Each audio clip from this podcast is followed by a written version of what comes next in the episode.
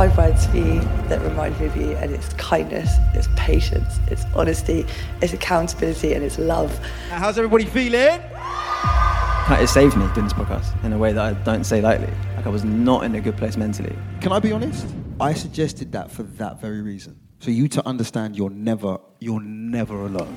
Who in this room feels lonely? Raise your hands. The acceptance of what is, is the first step to any type of transformational change.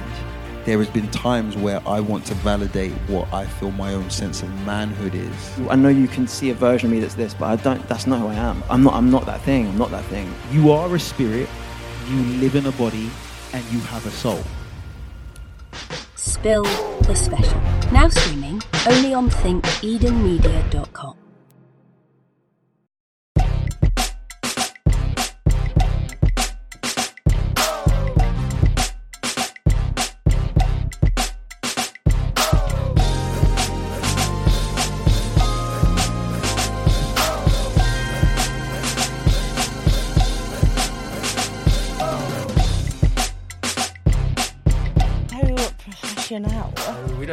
around in here, my You dear. don't We play don't play around. around in. Yeah. Okay. Say it, brother. That's 100% on, right? Does Eliza know what happened? Last week. I I watched the whole podcast and but at the beginning you like the audio was not on oh, that was something. last time. That was last time, and you had to use the the camera's audio, didn't you? Last For week the- the same thing happened. Oh, but it's so even worse. Last week I was in the conversation and there was no SD card in the thing the whole time. So we've just been recording air Uh, You're whole time. joking. The whole time. We Could were. you even use the? So you couldn't use the camera, nothing. we used the camera in the end. We used the camera in the end, but Oh, like had to clean up. It was, it was very stressful. I, I thought I was going to see this guy. Actually, I've never seen him lose his temper. I dropped my knees. Really? I- One I can't imagine conversation losing temper. once actually where I spoke to him about something and he didn't like it and he phoned me back two minutes later. He's like, brother, I didn't really enjoy the way you. Lucas is the nicest angry guy ever, but last week, Nicest guy. Eliza, I saw Really? this guy and I was Thank like, you, he's about to switch. Serious. One yeah, time his eyes years. got really narrow, but this grin, it was a fixed grin. I went, they think he's all right. He's not all right. I was like, Now he's a shark. He's four, like- You know, you're smiling with your mouth, but your eyes are just- He's like, he's going to kill people. Oh my god. oh my gosh, guys, everyone, welcome to Spill. Thanks so much for tuning in. We are unbelievably excited Hey. to introduce our first ever guest on Come the show on. today.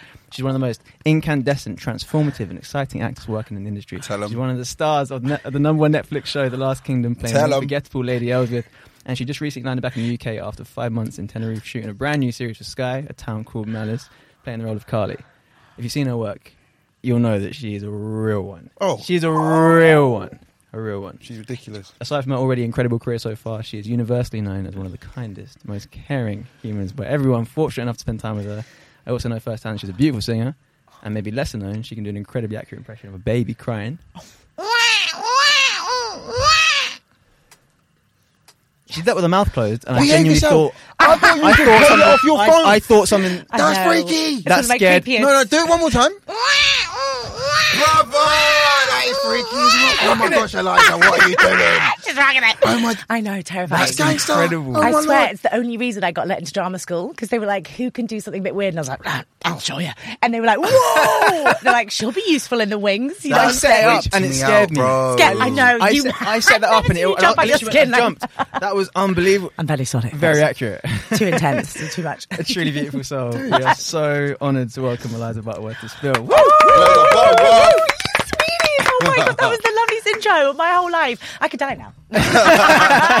Angels, thank you so much for having me. Oh It's my such God, an thanks so much for honor. being here. How are you, my love? How's I'm everything? So good, thank you. The best for being with you guys. Oh my Honestly, gosh. this is so nice. as soon as you got up, like we were, we were kind of quietly sitting there, like quite chilled. And as soon as you were up, we're like, wow, Everybody got really excited really quickly. a hundred percent. Oh, Uh, so you just got back from Tenerife, right? Yes, from Tenerife. We were filming um, for five months there um, on a Sky project, which was really funky. Mm. That's set in the eighties, um, called a town called Malice. So it's our first season, and it's it's really awesome, super unique, and I just loved it.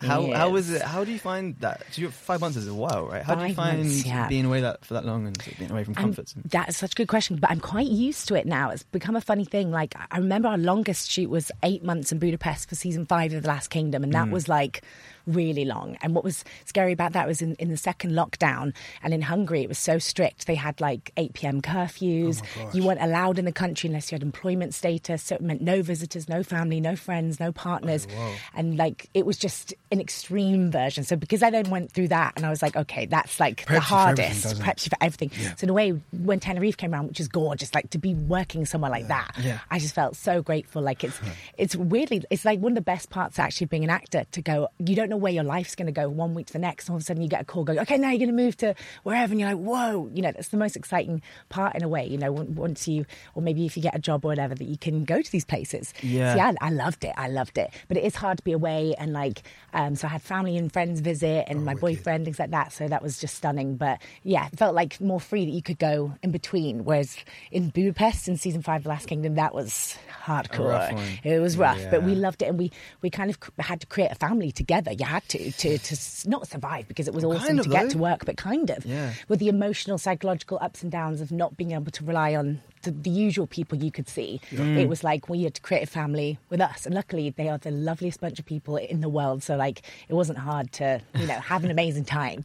Um, and yeah, it was wicked. It was, if anything, it made season five more like emotionally there like there's something about it like we tapped into all kinds of things um oh yeah she's getting low like who's who's getting low Flo Rida is it Flo Rida Is it? Low, no, it's not. No, no, no. John. John Isn't he in Yeah. it? Get low, low, low. Is it Flo Rida?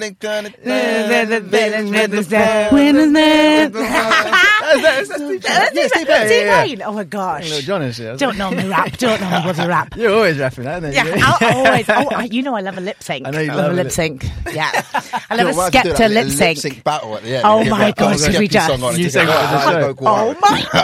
Don't tell me. Don't hear me. She's ready. She's ready. But, But yeah, so, so yeah, so how like you, obviously the Last Kingdom was some heavy stuff going on. in Last Kingdom, mm. as fans of the show obviously will know, and I really want to get into that in depth in a mm. little minute. Program's But great. like, do you? Yeah, Sean's Sean's big into it, right? my little brother is a, a ridiculous fan. Oh, like, so and nice. he helped me kind of. no, seriously. And then because I was aware of the plotline and stuff, when Lucas said, I was like, oh my gosh, because. Also, the character you play, there's so much depth, and especially you're looking at women at that time, Yes. and also how respected her view is, but how she delivers it to her husband, the king. And I went, okay, there's crazy dimensions here. Um, That's so true. That's an amazing angle to look at it. Actually, that's one of my favorite parts. I think of the Last Kingdom is that the female characters. There's no stereotypes in anyone. Yes. Nobody's um, sort of like hindered by their their role or whatever position. stereotypical role or position is. Everyone's actually doing all kinds of things. Like half of the females in the show are warriors. You know. Yeah. But I like that no one comments on it. They're not. Then no one says ever, "Oh, there's a woman in the battle." There's a, oh yeah yeah yeah. No, it's just it's a given that we all do what we need to do, and it's beautiful. And then there are really powerful women like my character is the wife of King Alfred the Great, so she was extremely powerful. But also, in a sense, there's a couple of scenes where she acknowledges she has to know her duty, know her role within it. But within that, she's playing the game, so she can also use that to her advantage, in a sense. Um, and then her daughter, who's Lady Aethelflaed, in real life becomes like one of the first female leaders of Mercia. And um, I'll never forget Millie Brady, who's like the most fabulous person ever. She's she played. She's show, yeah. fantastic. Oh my gosh! And she's she plays my daughter. We're only like six months apart. It's Yeah, hilarious. I'm like, that's my, my kid, and I've got grandkids. Oh, the whole thing is wild. Um, but it, within it, we went to um, the celebration of Aethelflaed in a place called Tamworth in England. Okay. Um, and they had like a, a church, and they had like an honorary celebration of her because that's where she was buried. And they had this big like stained glass window, and we were all invited as like the royal family. So it was like David Dawson who played King Alfred, Timothy Innes who's my son, King Edward, and then Millie Brady. So as the royal family, we all rocked Oh, up to cool, Tamworth man. like that. it was so cute. And then seeing this like stained glass window, she was like uh, a knight. She had like the full gear on. She had like a sword, and that's in this window forever. And I was like, we looked up at it, and I was like, isn't that dope that you played that woman? And she's what an amazing image that is for little girls to see, and any, anyone, little boys, anyone to see that um, this woman was leading this whole kingdom, if you like, a thousand years ago. It was a thousand, years ago, years nearly a thousand years ago. Yeah. yeah. sick. So when I think of it like that, I'm like, that's just amazing. She was like, yeah, it really hit her how that's such an important role to represent. Yeah. Um, and I, they do a beautiful job in the Last Kingdom of, you know, expressing all of the, the, the women within it. And and everyone is so entangled. Like the familial relationships are stunning, and that gets really wild by season five. All the families like, so I, I love all that stuff. Give me an emotional scene any day. I'm like, yeah. Well, I mean, I, I just watched. Um, I think it's episode five of season five, episode four. But for yeah, When- all right. I don't want to give any spoilers because it's been out for a minute, right? But, Yeah, but some oh, people yeah, might. yeah, some yeah. people, yeah, yeah, yeah. I mean, it's, but like, there's a scene with you in in prayer Mm-hmm. that destroyed me. Oh, destroyed me. I, Lucas. I, I rewound Wow. it like ten times. Seriously.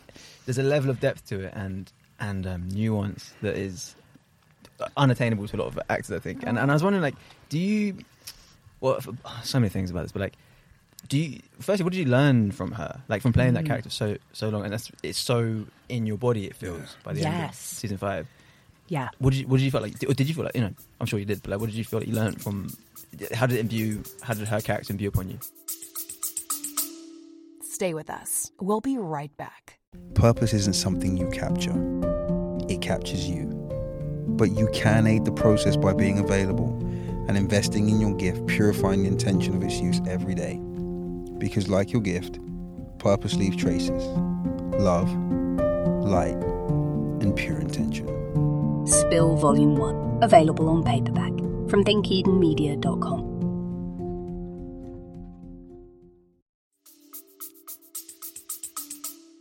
That is such a stunning question. But by the way, thank you so much. You're so kind. You're so sweet. Oh, Um, that's just facts. It's not. it's I'm, like- I'm I was being kind. It's just, it's just true. I'm just like reading off. them like, oh, that's true. You are just the kindest angel, honestly.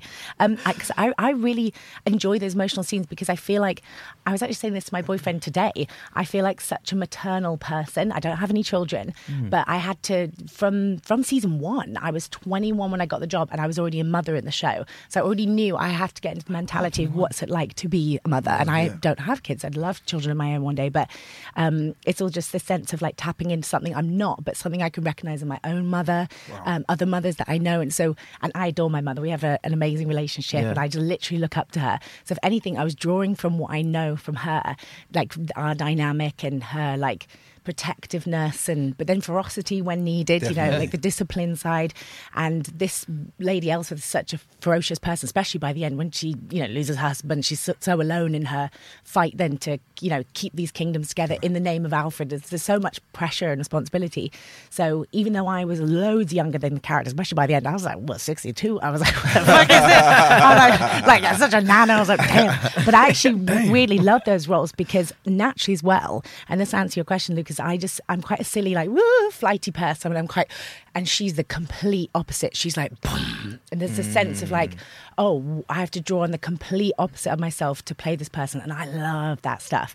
I actually way prefer playing characters that are so far away like age physicality voice the, the whole transformation of it not to sound like mad pretentious but No, it's I just true. I love it and I can see a place to go with it. Whereas if I get an audition for like it says like 29 year old girl from I'm like I don't know what to do with that. What do I do with that? and I feel like I'm boring. I'm like I'm that, I, I don't know how to do that. I actually don't know how to play people my own age which Mm. is weird. But the minute they're like 65 year old battle axe from Saxon I'm like right, give me that I just love it Why do you think that is? Like, because I feel like I was going to ask if she hung out with either like your grandparents or older members of your family where. Okay, cool. And everybody in this room Mm-hmm. Has probably been. Dude, you know you're at a family thing, and sometimes you get a bit excited, Mm. and sometimes an older member of the family might be like, "Children, this is a big people's conversation," but you are taking in everything that they're saying, and Yeah. you, you with your cousins, you'll make fun or do impressions. And I sat and I went, she's been hanging out with older people." yeah mm. that is exactly bang on Sean you genius No, no, you do the same. on. You do the same thing, like you know. you- Yeah.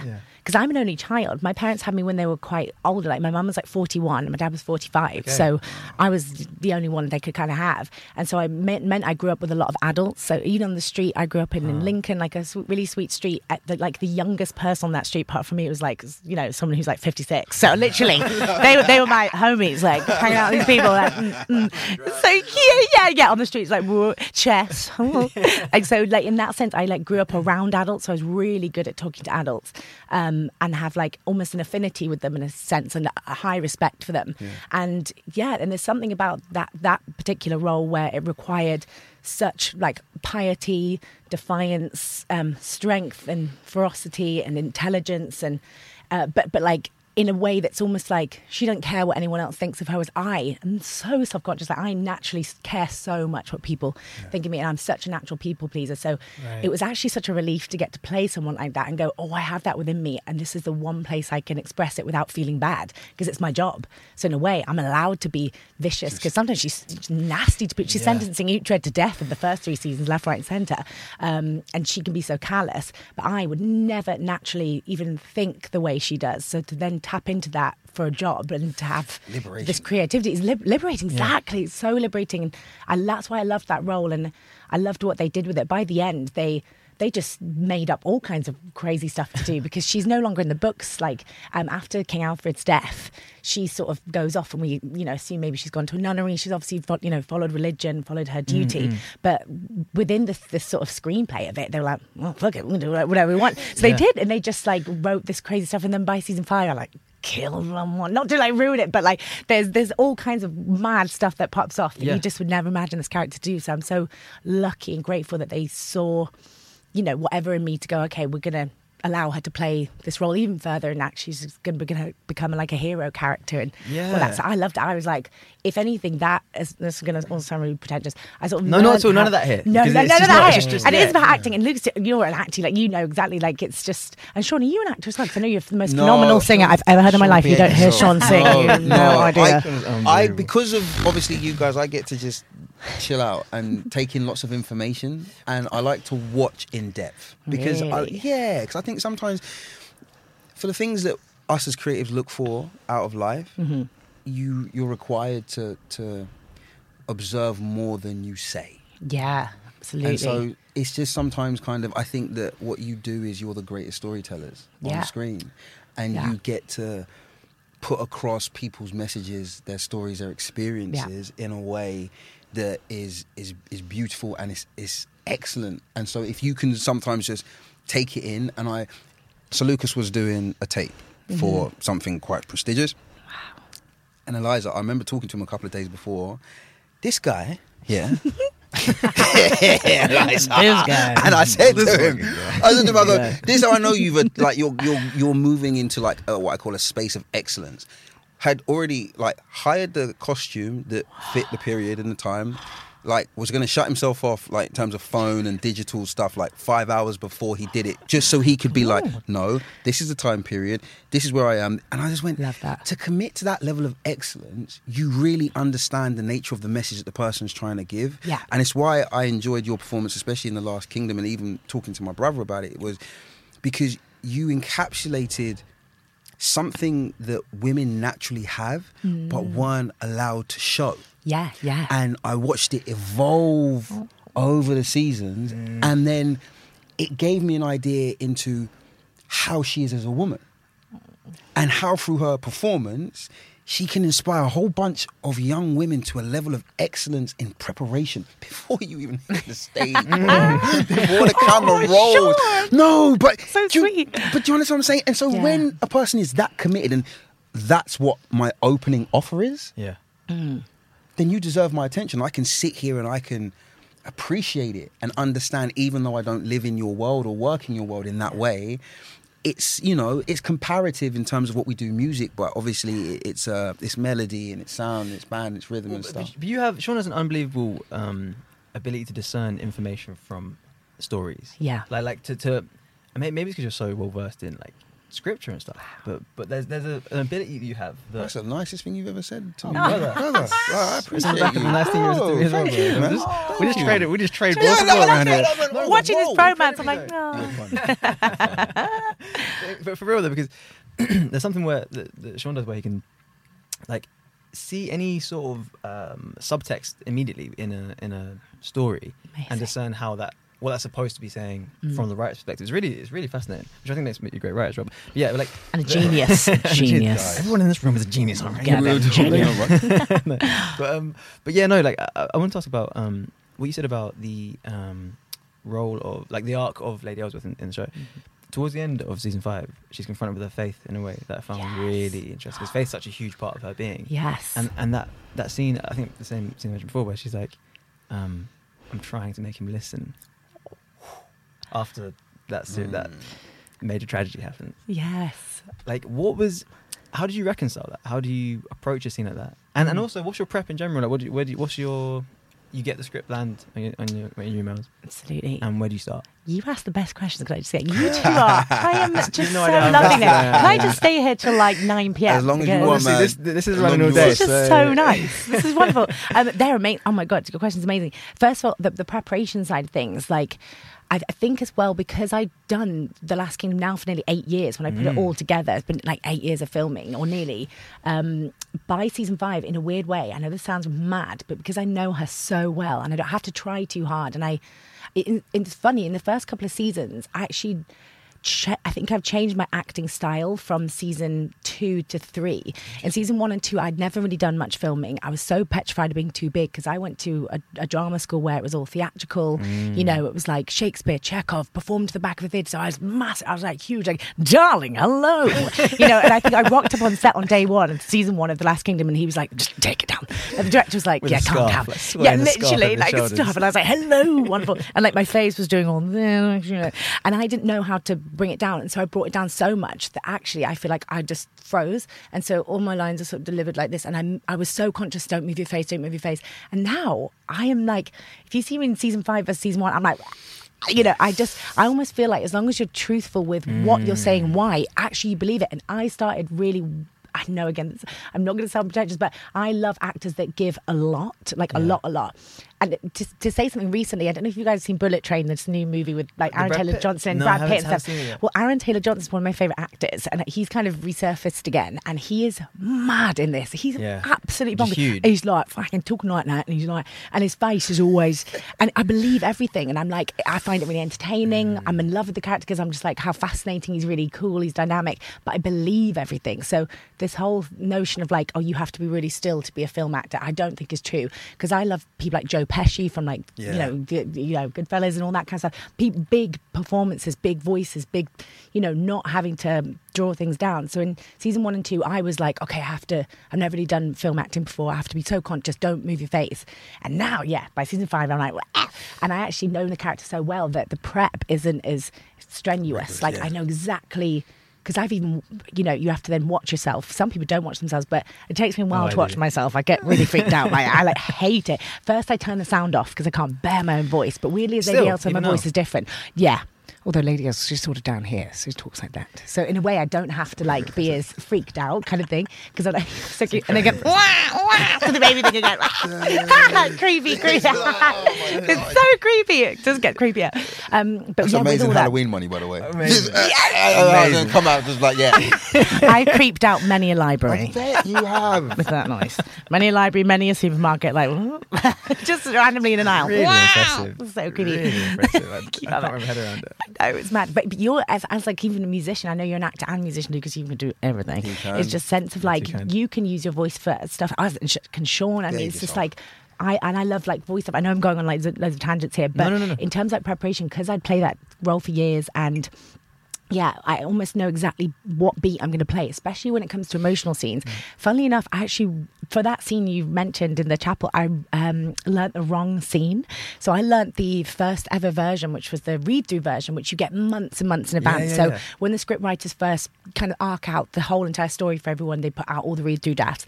And then after a while, you get six, seven, you know, renewed versions. Salmons and pinks and- yeah, yeah, salmons and yeah. pinks, you know it. They all, they like, like make them like weird um, names like Colour code. goldenrod. Actor talk, Yeah, mate. yeah, yeah, yeah. They're like the blue Like, pages. yeah, that's Baseball what- there. It's honestly, it's Yeah. bonkers, isn't it? And then you get an email It's so going, "It's the salmon pages, salmon Yeah, pages. salmon What the I hell?" just, I just learned the blues. yeah, exactly. So, so like with that, I didn't know which one to reference, and I just had the read through draft as a printout copy. Completely forgot it said read through draft on it.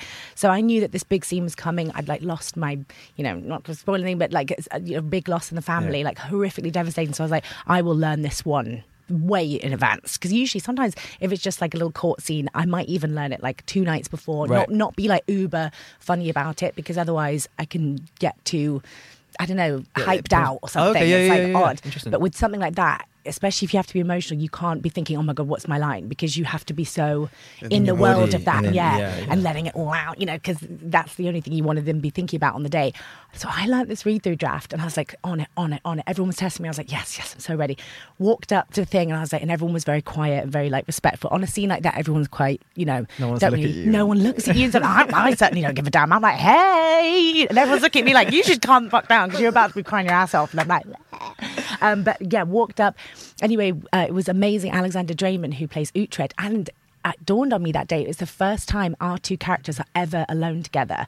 Not in the, and we're the like the OGs of the Yeah. show, Yeah. along with Brida, who. Wow. Um, so it was just me, him, and Emily from season one, like the absolute OGs of the show. And I was like, oh, we've never been in a room together because our characters notoriously like hate each other. Um, a- apart from within season four, there's sort of like redemption for Lady Elsa. Then they sort of connect a little bit, although I think he thinks she's a bit of nutter, but like there's a bit of forgiveness there.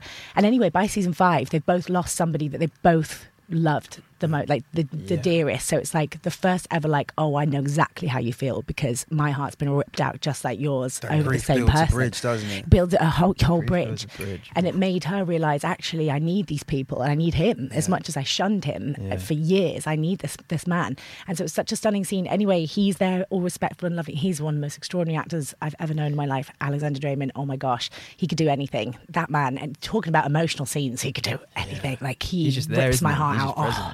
Phenomenal. And like the hardest working person doing all the fighting the horse riding the all the lines he has to learn i mean it's just non-stop. So anyway he gets there uber professional. He's learnt the right bloody draft. I didn't even dawn on me what that i learnt this read through draft. So anyway we start just rehearsing the lines. Anyway and i'm going da, da, da, da, what i'm saying you know and i hope he whatever like I hope god is listening whatever the heck i say. And he's looking at me like and he starts going, what, like, what are you talking about? And I was like, what do you mean? He was like, well, that is not any of the lines that's written here. And I was like, what? Are you talking I've been learning this for weeks. What, what do you mean? So now I'm panicking. And then the director comes over and goes, yeah, Eliza, I'm not quite sure what you've learnt, darling, but um, uh, it's not this. And so you're going to have to really think about, and, and this is like a four page scene. I'm like, I can't learn this. It was the last scene of the day. We only had like an hour and a half to shoot it or something like that. Because there was only two people. So it wasn't going to take long to shoot if we got it right. But there's me now going, oh, I, I don't don't know know any of these the- words. And I was freaking out because this is the one scene I thought I have to Yeah. nail Nail, it because yeah. to do justice for that character being lost and everything. I was like, and I nearly burst into tears right then and there. My heart was like, and I was like, because I love that show more than anything. I care about it so much, like, and I've done it for so many years. So I was like, as if I'm gonna fail now, and all I did was work so hard on those other lines. So anyway, thank God the producer then came over and was like, right, you've obviously learnt them to a T. And he went, weirdly, I've just looked at that, that read through draft, which is seven drafts too late, but that's fine. And he's like, I actually weirdly prefer some of the lines. He was like, how about we compromise? Let's make a hybrid. And he was like, learn a few of them right now. And I was like, oh my God. And every, and the thing is, and you know, Lucas with filming, there's about 100 people in the room watching you.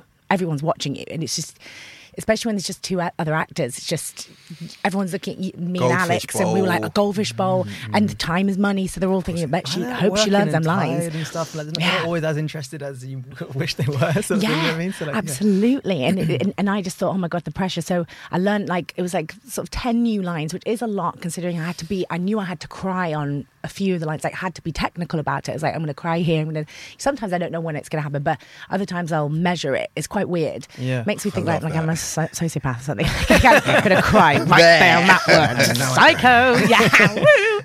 But um, yeah, with that, I, I, if anything, it just threw me into the sense of like, okay, you've just got to be listening to yourself because otherwise this is going to be a nightmare. And weirdly, I got through each take, but I was then go, like kicking myself, going, effed up that word. And okay, so it was like not the easiest scene to film in that sense, even though I'd learned it to a T. It was the hybrid version. So when people say, "Oh, I love that scene," I'm thinking, "God, it, thank God I sort of sold it for what it was," because I honestly left that day and thought. I've left that. I was like, I even like said to Millie, I was, I'm so sorry. That scene where I'm like, you know, Mourning. it's Oh. just not. Yeah, no, but we spoil always it. You but know they, they know the- the- that the she fans are watching dies all right. um, but um, that sense of like, oh, I think I failed you too, because because also we're such a family in Oh, that show. Everyone cares about each other's scenes, and like. There are so many intense emotional scenes. You know, even all the, the Danes, like they're my favorite stuff. When you see all the Danes getting into theirs, I'm like, oh my god. So you're so proud of each other, and you don't want to be the one to let the, The side down. down. Even though no one does, because no, everyone just does the, the wickedest job. I think, in a way, I like that we're pressuring each other, not even each other, ourselves like that, because we care. Yeah. So if you're hard on yourself, you know that you care. Um, so yeah, that was just a weird one for that one scene the, with all the prep and all the Yeah, but that's so it, it all went out the window for a second, and then I just, you know, Yeah, but I, I almost wonder if that there's something to that because I, I found, and maybe you relate to this, like, and maybe everyone listening relates to this in some way in their own like line of work. When like, well, maybe performance is a bit different, but like when I feel completely out of control, Yeah. is usually when the best stuff happens. Yeah. because I'm I can't get my way anymore because this is happening for real and it's happening now, Mhm. and it's like I, I wonder if that's somewhat what, what is so palpable in that scene is that the energy is so like this is happening right now. Like Yeah. it, it, it brings you to like I remember like sat closer to the screen when that happened. Like, my God. You're so It's- sweet. But honestly, it's, it's so that's so fascinating. It is. It's crazy, and I love those kinds of stories where you think, okay, what is happening behind the scenes? How Yeah. was that actor? What were they actually thinking about during that thing? And I was just thinking, don't forget your line, don't forget your line. And it's true, it was then more raw because when like my eyes are shifting, I genuinely don't know what I'm going to say next. I don't know. Yeah. Because obviously, as an actor, when you're performing a naturalistic scene, you want it to look like you don't know what you're saying next because we don't, as humans, know quite what we're going to say next. We look around and we gather our thoughts. You don't want to look.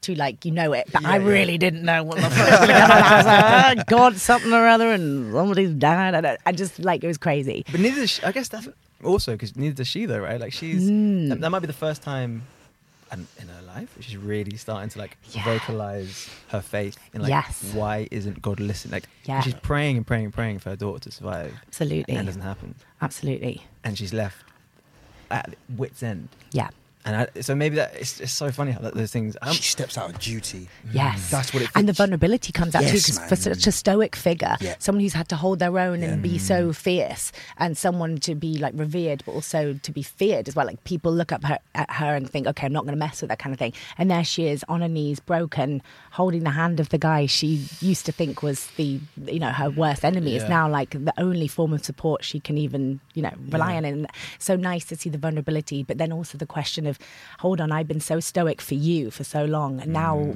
at my most you? time of need, where are you? Everything, yeah. everything's been taken from me. I really have nothing left, and now you want me to carry on. How can I serve somebody that doesn't, you know? So it's so interesting, and you know, I, I find faith so interesting and amazing, and so to to have written that within the script was so cool of them because obviously back then religion really was it. You know, that's all people knew, and you know, the church was everything. Not to get all into religion, but it was so fascinating that at the time. It really ran with the monarchy, and so everything was like the royal family, and yeah, it's just uh so fascinating. But they did a beautiful job at even depicting like the the Danes and their religion because they believe Yes. in the, the Yeah, gods, like Thor and. Odin. Yeah, Yeah, sure. and I love that there's that beautiful balance of both of those things, and how how are they against each other sometimes, but actually by the end, how do they intertwine? How do they help one another? Yeah. And it's true because that really happened where um, a lot of like Danish lords even um, said, okay, we'll compromise and we'll settle here if we don't. Da, da, da. And so, in a way, they were able to respect one another's faith and then carry on as normal. And that's how then the kind of the rest of England was created. So, ooh, history lesson. Ooh. But something I just wanted to jump in on something uh, as I said.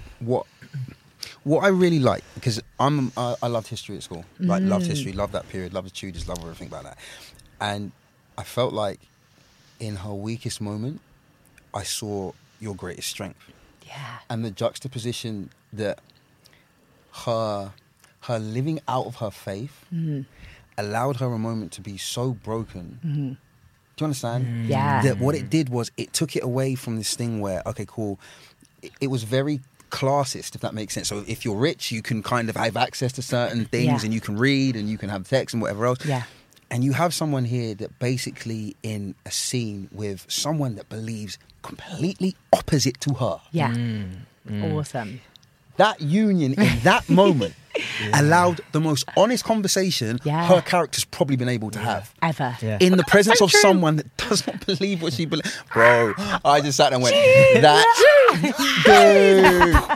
No, but, but I kind of feel like that's Fire in the booth. that's the practical, but that should be the cra- practical nature of what faith was, and that's Mm. why I enjoyed your performance because I was just like, it's dealing with so many subtexts in terms of also women in your in both of your fields now Mm-hmm. Yeah. coming to the fore the way they are. I felt like the Last Kingdom, like you said, eight years of, of they it was one of the first shows that put women in that position gosh, yeah. unapologetically Yeah, and went, watch us carry this. Yeah, I mean, yeah, Brida yeah. in, in Oh, my from the very beginning. I, Yeah. I'm watching it now. I watched it the first few episodes of the day 'cause I want to see your introduction for the first time. Oh, um, and um, 'cause I was curious when when what your first lines were. And I had a beard. Because I had a beard. my hairstyle was. We have to It- talk about the hairstyle. I, had a beard. Like, well, a like they Oh, like tied the- it under my chin. I always call it the beard. Iconic, hideous, but iconic. It did. It did its job. you It wore served it well. its function. I, mean, I, I 'cause- think you wore it well. but- yeah, I was like, damn. But yeah, Brida from the get go. No, they never, like you said earlier, they, they never point to like da da da da for a woman. You know what I mean? Like, Never. which I think is the real marker of actual inclusivity, and we talk about this quite a bit. They're like, if you should be able to write a script, and more often than not, obviously, you know, there's a whole thing about a erasure of identity and culture Mhm. and whatnot. But like, you should be able to write a script and pass it out to nearly anyone, and it should still play. Because if the character's three dimensional enough, Mm. it shouldn't really matter the un- unless it's like you know topical or narrative driven Yeah. the the, um, the the dialogue like the character should be well well written enough that anyone can it can imbue anyone you can anyone can imbue it with their own Yeah. take Yeah. and like I feel like that's what Last Kingdom does really well like you could read Brida's and Uhtred's lines like Mhm. and you wouldn't know what the gender. The gender gender, were. yeah, for necessarily, the most part. For- absolutely. for the most part. Like, yeah. which I think is a real testament to the writing and the intention at that time 2015 that was pre Dude. Me Too right Yeah. Pre- oh, yeah. I think. I think. so I think. Yeah. have you have you noticed uh, yes, it was. any sort of shift in the industry from a, like, a practical being on set level post Me Too Oh, absolutely. I think Mm. there's just, I remember we actually came back, I think it was season two, we came back for the show, and it's a very male dominated show, although we, the, the loveliest men in the entire world who've all like become like brothers to me. So they were naturally the most respectful people you could ever work with. So it wasn't, we never had really anything like that with our cast or anything, but it was just a sense of something did change within the way you maybe responded to people physically, like outside of work or, or even just, yeah, on set, certain comments that usually would be said about somebody's dress or somebody's this and that. All of a sudden, people were hyper conscious of saying those things, which mm. is, which at first was probably quite odd because it felt like, oh, you, you had as soon as you started speaking, you had to kind of stop yourself. But that's in a way good because then everyone goes through this learning curve. Yes, it's hard at first, but then the minute you start to realize why it's so important and actually the way it affected people before, mm-hmm. you start to think, oh my gosh, and you have so much respect for, you know. The, the way a workplace should be so that everybody's safe, everybody's comfortable, everyone just feels good to do a good job and never feels like, you know, they have to in any way be, you know, I don't even know the word, but like, yeah, sort of like looked at for their gender or whatever their, Yeah. their Yeah, for aesthetic sure, or like something. Yeah, Yeah, objectified, exactly, objectified. So, um, yeah, it was a really interesting thing to come back into season two for that, and um, yeah, it being quite a male-heavy show.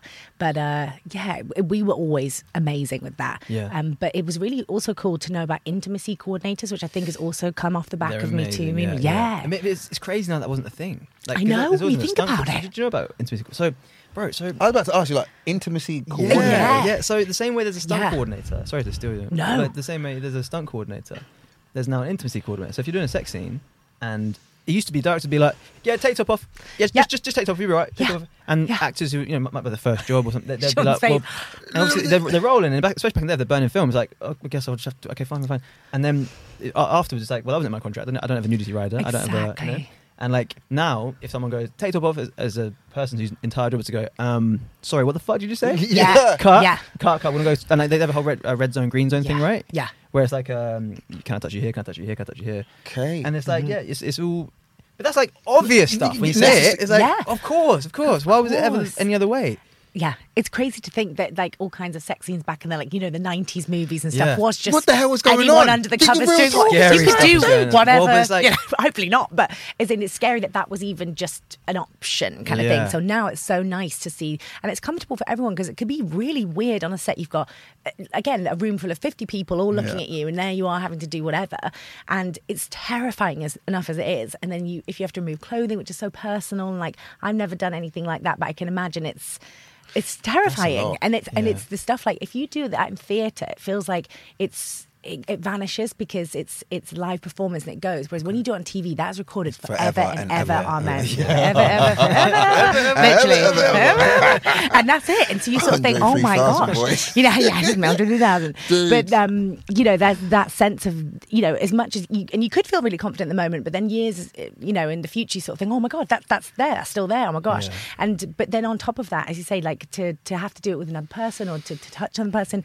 it's so nice to know that actually you're being so safe and Yeah. and you know everybody's comfortable and everyone has to work out their boundaries and also like a physical fight because you would never not rehearse a fight or know exactly, where you're going to stab Yeah, someone or touch someone. Why would it be the same if you're grabbing someone or kissing them? You know, you've got to know what's going to happen because maybe back in the day, we're like just go with the flow and that's so natural and you know, but then that's just odd for everyone. When do you stop? Where is the boundary? When? So I'm so glad that that's all in place. You know, and again, probably alien for certain people at first, but my gosh, now that we're now in the thick of it, thank goodness that's that's thinking. Now we would never think twice. Yeah, exactly. There's no going back on Which that. is Yeah. good. I think especially for actors who are such weird, sort of like, like affectionate, strange. Yeah, like, exactly, you're yeah. sort of always in Disneyland on Yeah, the set as well. So like yeah. the li- the lines of reality just get blurred in general. Yeah. So like, and this isn't to excuse anyone's uh, mis- uh, you know inappropriate behavior, obviously. Um, but like, you're already in this strange like. Um, there's no other. I don't know if there's any other job that causes that level of intimacy that quickly, No. or, or creates that level of intimacy that quickly. Like, Yeah. You do sometimes one day on set, and you're like, I Yeah. love these people so so, So much. much. It's really interesting. and you have to act like you do because like Yeah. i never forget somebody told me this hilarious story of like only in acting will you you like in the makeup truck you've got the script and it says you know your son dies in your arms in the scene you may have never even met the bloke that plays his son all of a sudden he rocks up in the makeup truck. You're right, mate yeah yeah right mate one hour later, my son, my son dying in your arms, and you have to make it believable that you love this person. You probably don't really know his name, but you have to like get yourself in that emotional place immediately. Yeah. And so, no wonder we shift into that place of like the closeness with each other because Yeah. we have to for the job. Just like, you know, with me having, you know, people play my children or whatever, and whatever happening to them, I have such protection over them. And in fact, I used to say to Millie and Tim, who played my kids, I have a natural maternal protection over them. Even though we're the same age, I felt that for them outside of Yeah. work, which is so weird. But I gained that through going, oh, it's my job to tap into those places. As silly as it sounds, but you kind of have to, and you have to do it quick. I don't think it's Because you got to sell that, and everyone has to believe that you felt that way about whoever. Yeah. Your children, your partner, your whatever. So Well, that's one thing I think must fascinate people so much about the show. Mm-hmm. Like, is that you, it? You say you're the same age as Millie and Tim, right? Yeah. But like, I think people must be shocked by that in real life because not because you, you're so beautiful in real life and so like you know young. Thanks, but, but I think people, but, but you bring a depth like. You, you- your eyes are almost deceived when you watch the show because you're like, there's a depth to that human 100%. that they've Mhm. been through so much that Mm-hmm. the like the youthfulness of you, although it's there in like a aesthetic way, still Yeah. you can't undo that. like fades somehow. It fa- somehow you can't see it anymore. Somehow, like the the, the older lady is is, is Yeah. really, but that's a testament to your Oh. well, you as an actor, and and I like I'm so interested in like what's your process if you have Mhm. a process. Some people have a really solid like this is my craft, this is my toolkit, and this is what I do. And some people just sort of get the script Get and the then script say, and do it. What, what's your I'll say I'm definitely more the, the person who does all the research, Yeah. who goes, How am I going to change my physicality? How am I going to change my voice? Then I'll feel completely like this new person.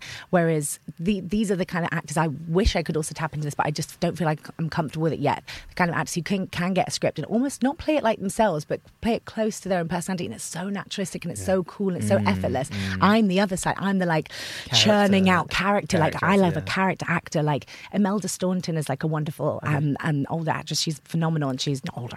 She's not. She's like amazing, but she is like someone that I really, really look up to because she can transform into anything. Like Helen Bonham Carter can, Yeah. Cate Blanchett can. Um, there's so many people. I love Julie Walters. Um, yeah, that, that they can just literally. Um, another one, Jessica Chastain. And Oh, you, she's oh my god, amazing. you can do anything. Anything. And again, Molly's I look game, at favorite. Have you seen Molly's game? No, I haven't seen Molly's oh, game. Have you seen The Eyes of Tammy Faye, where Oh she plays like, oh my she's god, so good. It's like another person. And you're like, what? And I sort of think, I look up to people like that and I go, I want to do that kind of work. That's my favorite kind of stuff. Yeah. So in terms of process, I'll think about creating a brand new person rather than go, oh, how is it close to me? Yes, they'll they'll nat- will naturally happen, but I also go, okay, this person's a, a mother, and now she's a grandmother, and now she's super religious, and and she's gonna, I'm gonna have to tap into all these things that I'm just not, and gain them so much and feel so comfortable with them that I can sell it that I am that, you know, Yeah. like I, like it's natural to me, even though it's not.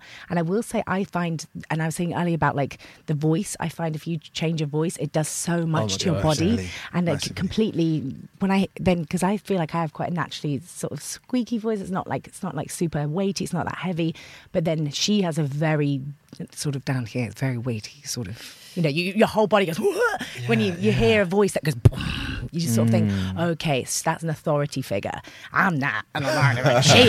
So that helps me go, like shift bam, right into it. Same with physicality. Like I'm very like, blah, blah, blah, and she's very still. So I go, okay, that person's very streamlined, very, you know, she's not wibbly wobbly all over the place. Boom, precise.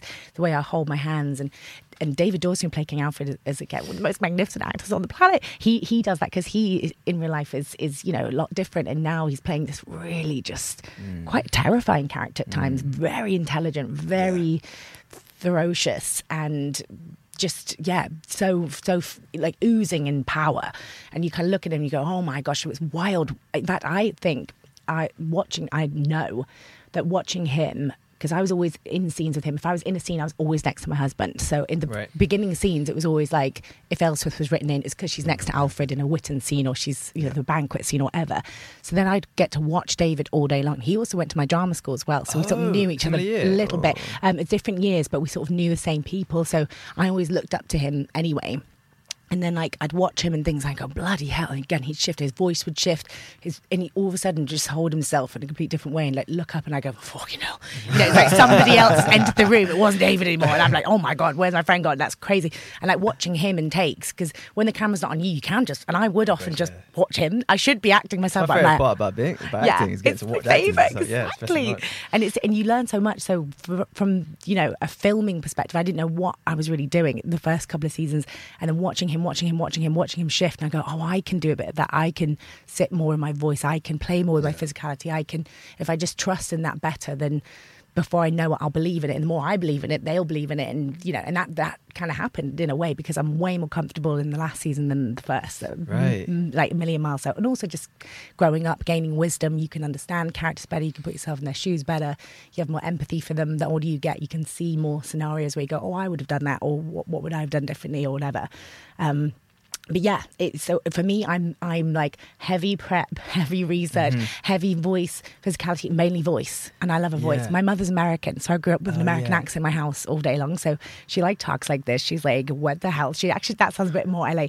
She's a bit more like, "What are you girl. doing? What's going on?" You know. So by mm-hmm. hearing that all day long, and my dad's from Manchester, so he sort of talks like that. Ah, I'd be like, okay. "What the heck?" So for me, voices are important. Yeah, I love voices. Did you yeah. land on the voice before the audition, or in it, like, or, or was that a process when you started I definitely did a bit of an accent. Like, yeah. I knew it was RP. In fact, I have quite a funny story about the audition because I was again, I was a young actor. I'd only because we met Lucas in 2015. On that By the way, we have to talk about that because it's the funniest thing. We have to so talk about that. yeah. So Lucas and I met in 2015 on Guitar Hero. We were both singing. Yeah, doing like ADR For the video the game? right? Like, sing, like singing, like when the crowd are singing, that's us singing. Right? And I remember it was like the black keys go. yeah, yeah, yeah. Oh my the gosh, yeah, ceiling. yeah, yeah, yeah. That's so good. For days and end. Days Days end. and Great It story. was Keep bonkers. going. it was so bonkers. We were like, "What is going?" We'd look around, and be like, "Is this Like, is this, real? is this happening? Is this a job?" We're that- getting that was, that's one of the first jobs I ever got paid for. Same. Oh, really? Same. Oh yeah, fresh out drums. I Oh literally was. I was pumped for that job. I was like, I'm gonna was, be on I, I guitar thought I made it. Hero. Yeah, I, I was like, I'm in guitar hero now. This is it. And, and we met in the little green room. There's, and like 30 odd people, loads of people. And um, and we met in the green room. And as I remember, tell me if this is wrong, right? But as I remember it, I walked in, right? And I was like, hey, how you doing? I'm like, I'm Lucas Ibn Laden. And then you were like, I can do an impression of a baby. What, probably would have been not me. even like, up, like, no, hi. no, Like, yeah, like if, I, if I remember correctly, there was no there was no like uh, This is the preamble greatest to that. I've ever heard in my life. what a nutter. And then I was like, come on. And then I filmed you doing it, and I was like, that's the best thing I've ever heard in my life. Tell was me you still got the and the footage. strangest. I tried to find it for this. I tried to find Oh, it. I bro. You're it. so It might be. It might be in our Facebook chat. Oh my God, we have to Someone please find it because Oh, that has to get played at that point. Yeah, I know, right? It's just like Eliza's sitting there. thinking, Weird. And I was like, I'm gonna love this person forever. I don't, I don't want to ever lose this person. In No. It's great. Like, yeah, Oh. yeah, really, yeah. But like I look to you as well, like for like both of you with your voices. Like, how do you guys feel about when you can shift into your singing and everything? What's that feel like? Do you know what? It's okay. Cool. So I feel like I live in two spaces. Mm-hmm. There's a space I live when I'm doing it for myself, mm. Yeah. and then that's a different kind of vibe because I can create that universe. Yeah. I have power to speak whatever I want into life at any point. Yeah.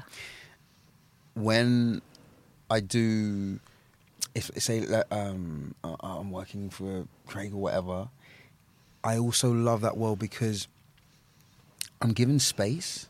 Yeah. It's like a gardener, Ooh, like and they this. open the gate and they go, like this. "What do you want to do?" And I'm like, "Well, flower bed maybe? Yeah. And he's that kind of guy. Bro listen and I, it was funny because we were um, we, we met up as a band the other day and we were around the table and he, he was playing some music. It's Craig David, if anyone is. and No, So much, no, just that's my boss. Just as a So, reference yeah, point, yeah, not to yeah, name drop, uh, just, You're just so you can follow epic. the no he You're seriously epic. no. And round the table and I didn't even realize. I just started kind of singing along because he was playing the project and stuff and, and I just started kind of I was there was this one song and it took me elsewhere so I'm at the table and like I'm kind of like okay cool everybody's And you were like, talking. re, re, No, no, you know. and I just wanted to. It was this no. It was this wicked. It was this slow jam called "Say Yes." It's a beautiful record, like a beautiful record, and everything going on in it. I'm just like, oh my gosh. So I'm just kind of, ooh. And then Kwame's like, hmm. MD, right? MD. Kwame, Kwame kind of looks over. He's like. And I'm like, whatever, Kwame, you're going to take that. He goes, no, it's R&B. It can stay. It can stay. And at that stage, I'm sitting there, I'm going, that's probably the perfect summarization of my job. That although you have someone that is very clear about their vision and what they want to do, they allow space for those that they have given room to to be able to be and express. Yeah. So I feel like when I'm doing stuff for myself with like, you know, some of the projects and stuff that you've heard, it's easy because I can do whatever I want to do in that mm-hmm. moment. And so I, I have total creative power and autonomy.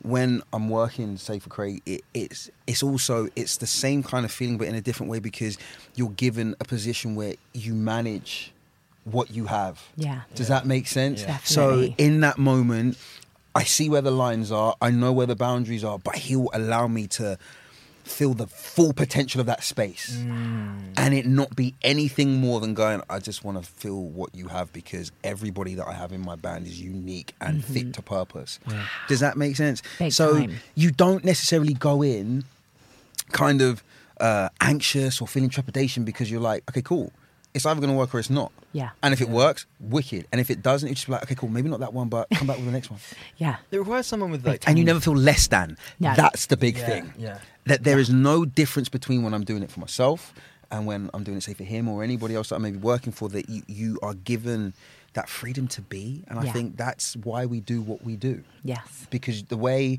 that Eliza will tell a story, the way you will tell a story, is totally unique to how you see. Mm-hmm. Yeah.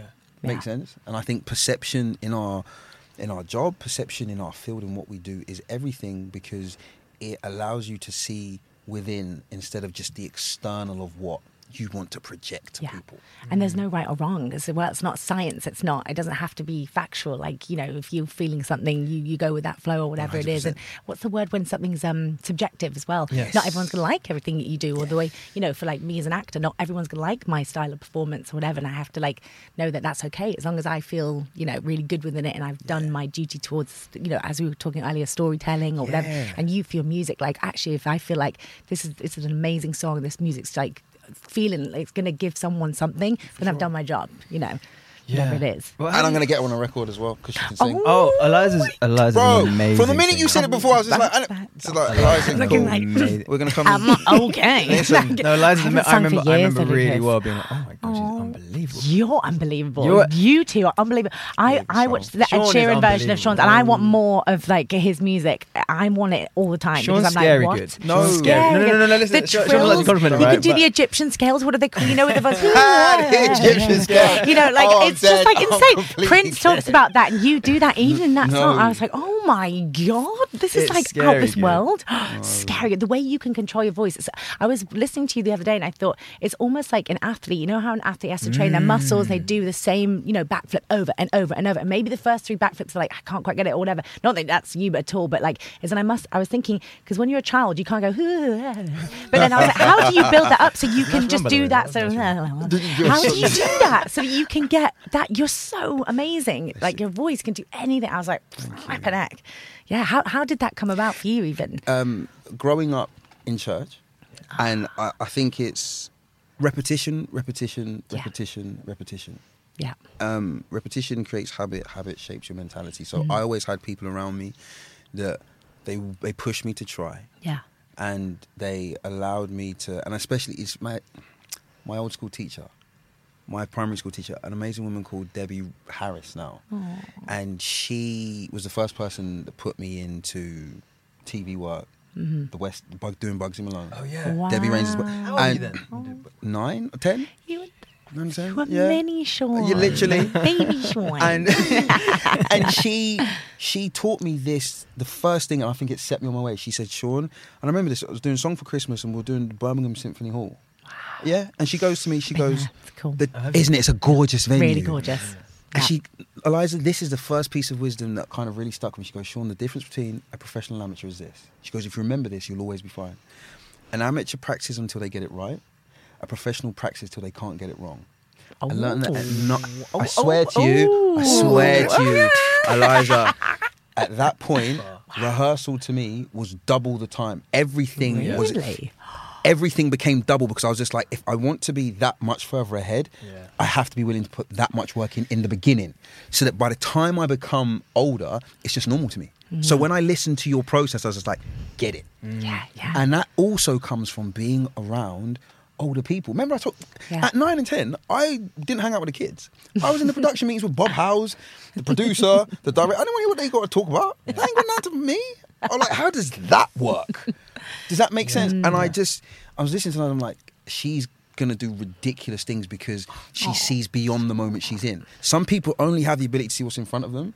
Some know that stepping back one step gives you the ability to see what's ahead of you. Yeah. Mm-hmm. And just listening to, and I feel that about you as well. I, I Wow. just, I, Big oh, but I time. think this is uh, something that's Pioneer. mutually. But I feel, feel like both of you as well. And I, I was, I wonder, like, what do you think that is? Like, what, like, well, what were you like as a child? And, and wh- when did that first start? That that fire of like, I don't. I remember being in my like small town where I grew up, right, and being Mhm. like, and with my friends who are my age, and being like, I don't feel like I belong here. Right? Like Wow. I don't feel right. I feel unco- like like there's a discomfort in like this isn't it. This isn't it. Yeah. And I've like always been striving towards this thing, and I'm, I'm starting to feel more comfortable in it because I'm I feel I feel I'm getting closer to whatever it is, and I'm sure it's always moving. It's a lucid thing, but Mm. like, I, Damn, that's true. The goalposts. Just when Yeah. you think you've got there, it's It- like, oh, ah, yeah. thing. But Oh, also, like, we, that's we just accept yeah. the reality we're in once we Mm. arrive somewhere. So now, like, like t- uh, tomorrow, I've got a day on like an HBO series, and like, there's a time when that would have been, Amazing. I would have been like in tears at the idea of that. And Now it's like, cool, good, that work, cool. And I was Yeah. like, but it's sort of like that's just like a, a day of work. It's your and norm then- now. It's, You're- yeah, it's, Like, yeah. it's like, what? Yeah, I mean, like,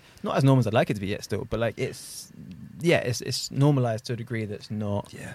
Um, I'm not like overwhelmed by it in any No, way. no. Um, which Nor almost, you, yeah. sorry, no, no, no, no. I was going to say, nor are you numb to it because it's not like Well, you do too much for it. You, you're complacent or you know Yeah. take it for granted. I never take anything for granted. Like Right. any day on set, I'm like, well, people even tell me calm down because I'm like the most excited. even by the end of like a six month shoot, I'm still like, "Ah, can you believe our job? Can you believe what we're doing? They're like, yeah, chill out, man. You've know literally been here for like five months. Like, calm down. But yeah, Lucas, Yeah, you're no, insane in like, that but what- sense. But do you- do you- that's that's one of the things that I, and maybe we'll share. Like, Yeah. the- Definitely. because you're so open to the world in that way. Like, Yeah. like you'll. I can imagine you being on set. I know, and I know this because I, yeah, Mhm. like you'll stop in the middle of the day and be like, God, it's amazing we get to do this, isn't it? When people are sort of like tired and like it's like you know two a.m. and like grips are sort of like getting Mhm. annoyed because they're fucking Yeah. that kind of thing.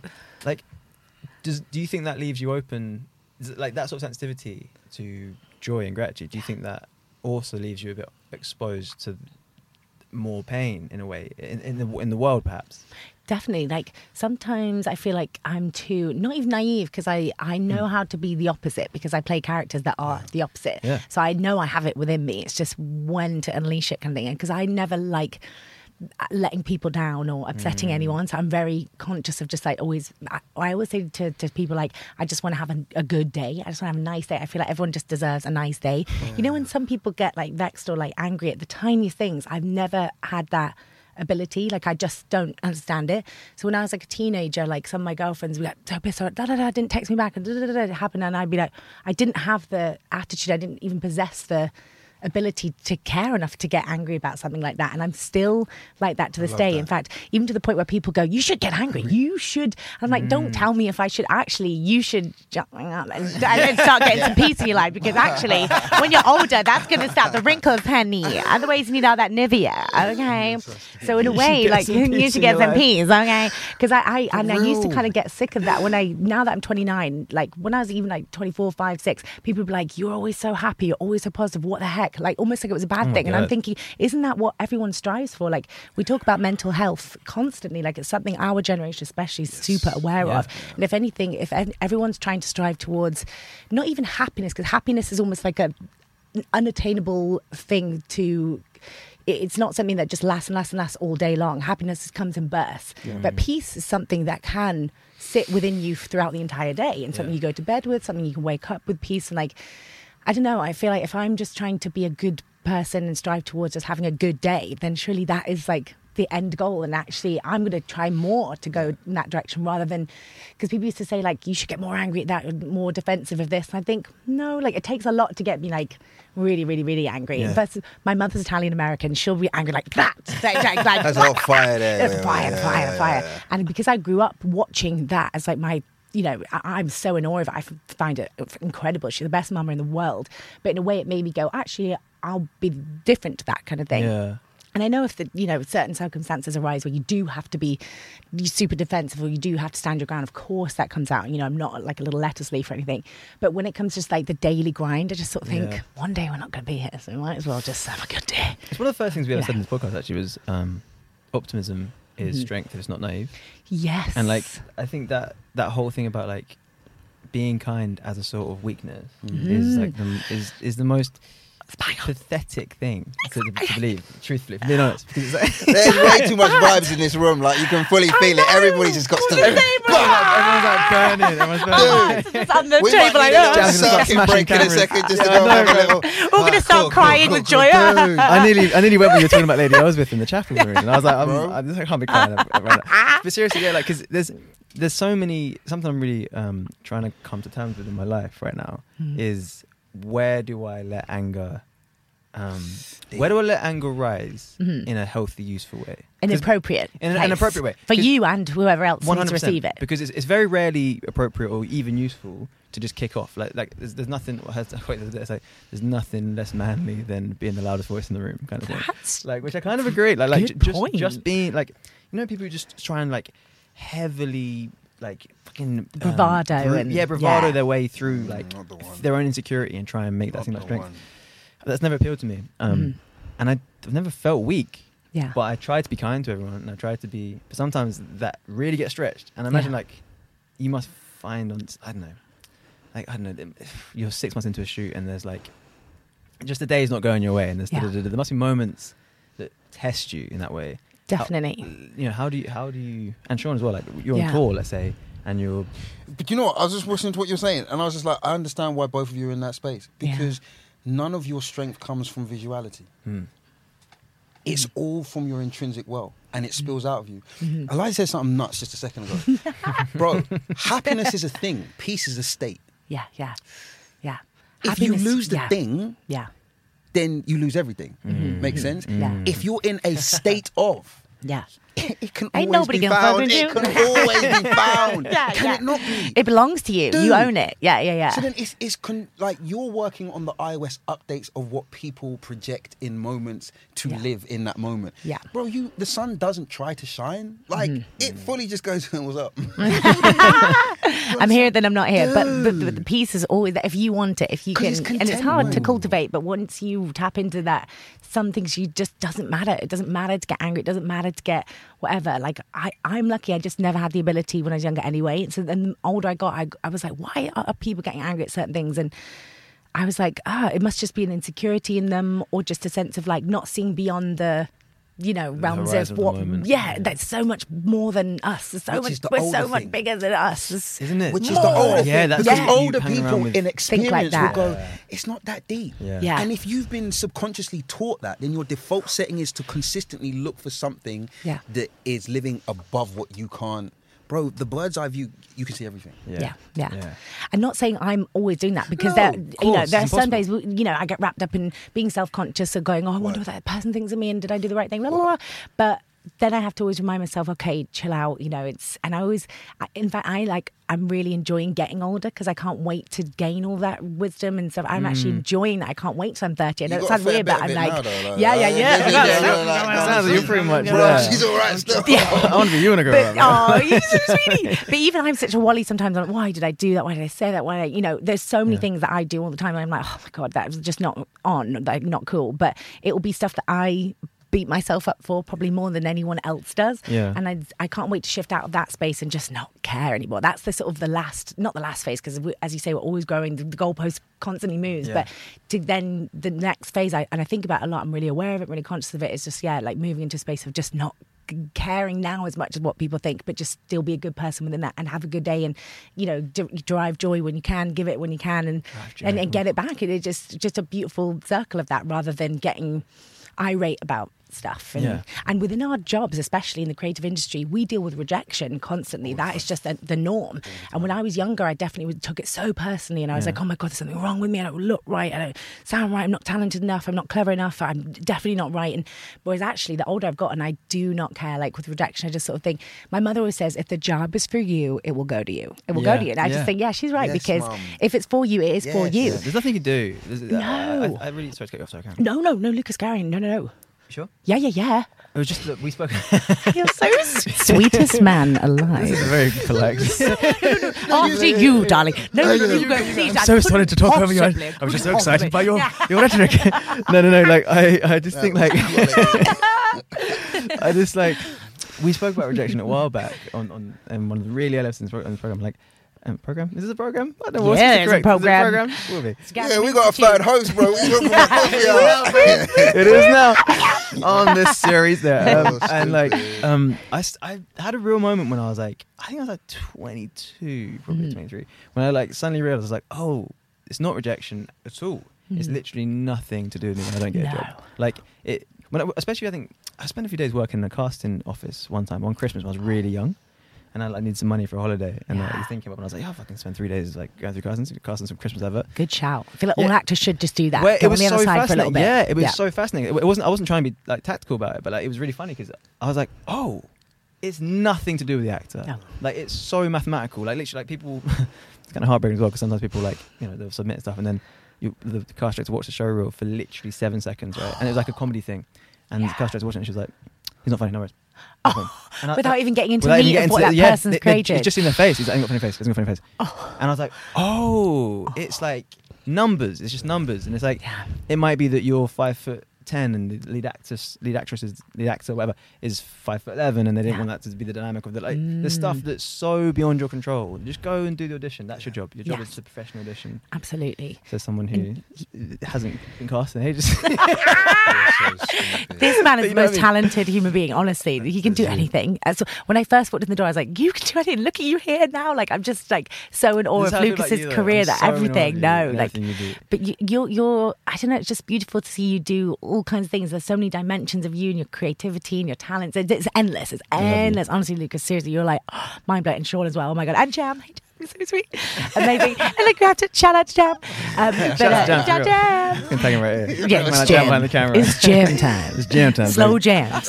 Slow jams for jam. Gorgeous. We need a radio show, man. I swear it does. Right now, you need to make some music. you know, from Marvin Gaye. It's to meet the Band band. That's right there. Little That's leader. baby.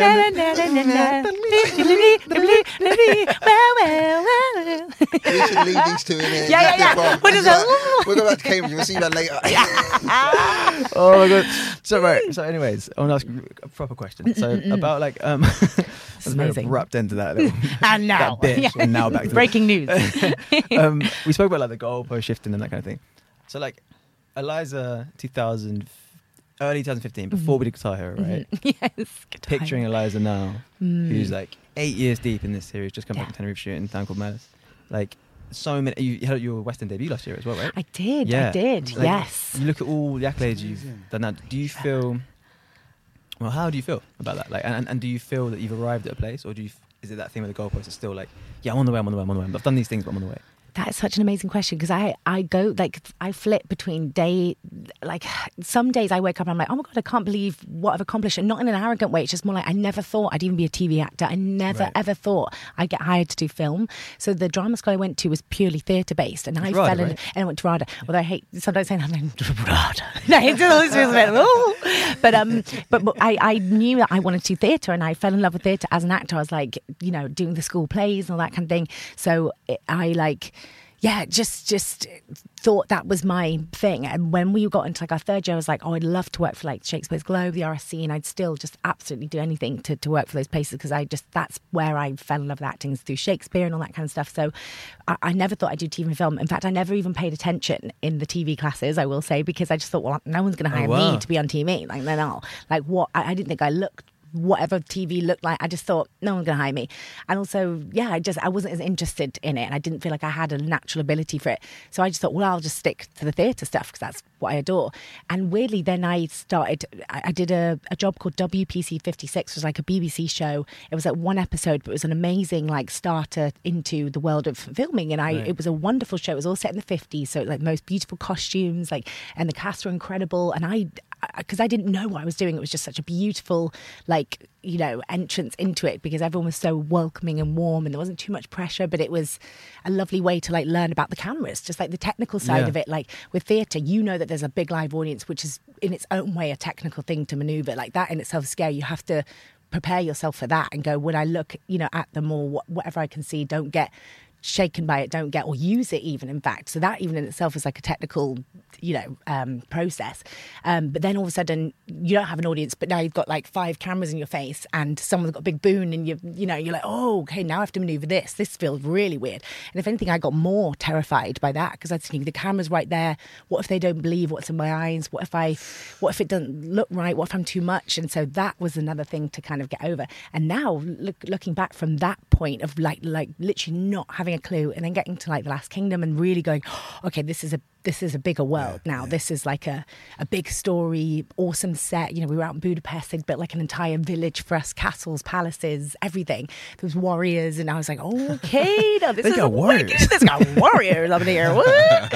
and I was just like, this is like immense. So another way to learn. And again, when I compare like the season one performance to season five, you can so I, I mean I can so see how much I've just grown and just comfort. It's not even like Yeah. I'm better or anything like that. It's just more like I can sit in it better and maybe I'm not I don't care as much if I make a mistake or I'm not putting too much pressure on myself apart from that scene where I read the wrong like learned the wrong thing.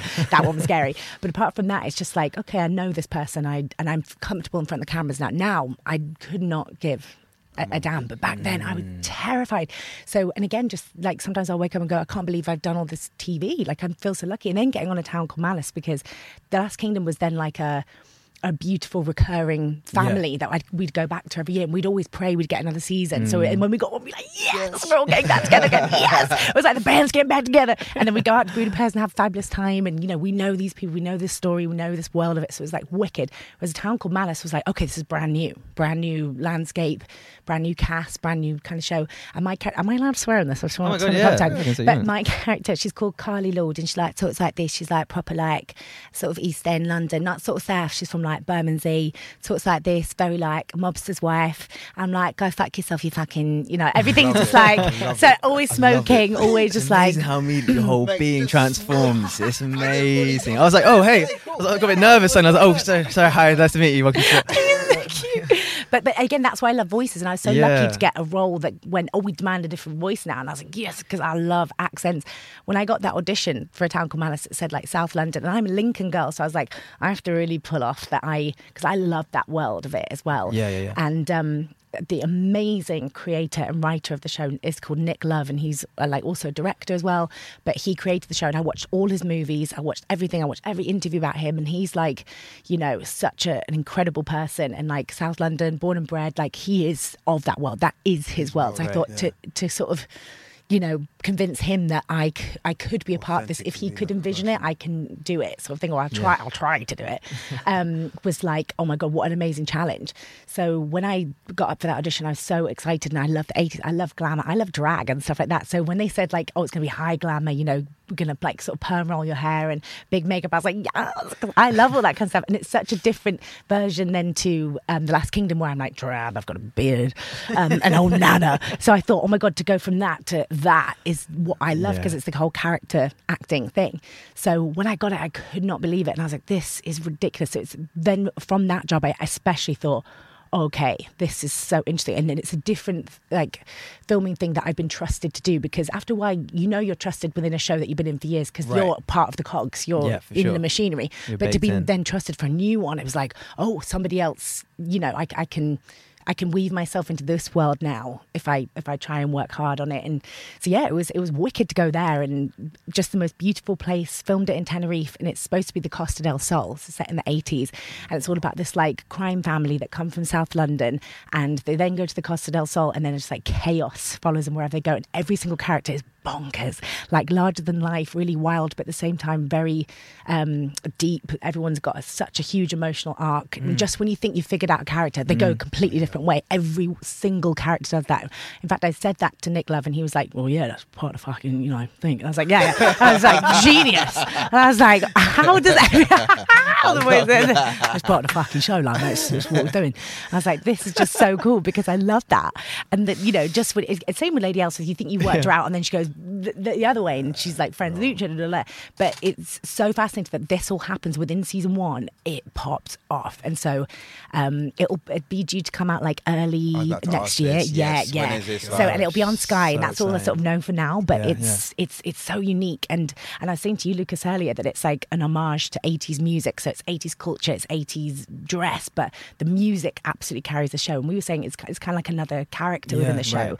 um, because the minute like you know somebody could be in a big violent sort of scene, and all of a sudden like Duran Duran starts playing, and then they look up and then start singing it down the barrel of the camera, like lip syncing it, and it's like it gets so surreal. It's heightened reality It's heightened experience. Yeah, reality, yeah. and like and it's really clever because although it's a TV show, it's an eight part series. They filmed it in anamorphic, which means like they filmed it like a it? cinematic movie, like it is a, a movie. So it doesn't look like a TV show. So it's like a wider sort of lens and Yeah. it's very like the landscapes because we have the sunsets in Tenerife so there could be some gangster stuff going on everyone's like in their 80s gig are you fucking what you fucking and then all of a sudden the landscape and it just looks Beautiful. insane it's like and then the music comes in oh, it's, it's like I can't wait bonkers it. Yeah it- it. it's going to be it's very unique and I just I loved it it's Yeah. wicked yeah And I think we need to talk about voice for a second because like what, what, we, we would have a bit, we have quite a bit, but like, Mm-hmm. but just like the way. Um, have you, have you seen Judy? You haven't seen Judy? Judy, with, with- Renee Zellweger. I really want to see that I want to see that so bad. It's a great film, but there's like there's a really interesting interview with her. Where she talks about when she was. Um, this is relevant, I promise.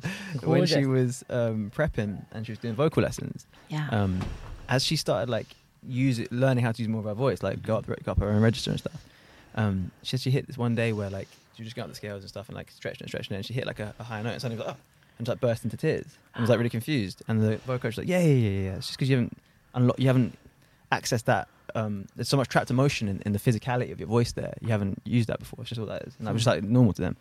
And I had a similar thing from Andrew Garfield when he did Tick Tick Boom, and like, yeah, there's something very real about what you tap into vocally and what sort of frequency that unlocks within you emotionally. big time Which is why I think like it's really interesting with you because you have such dexterity with it. You have such ability to like just immediately be someone else, and it's like it's quite disarming in a way. Do you know what I mean? Like Mm-hmm. see, seeing it, it's like you, you, you suddenly disappear. And it's like like you know when a baby's like like, mu- like dad shaves and it's like something like no, who is that, that? Who is that?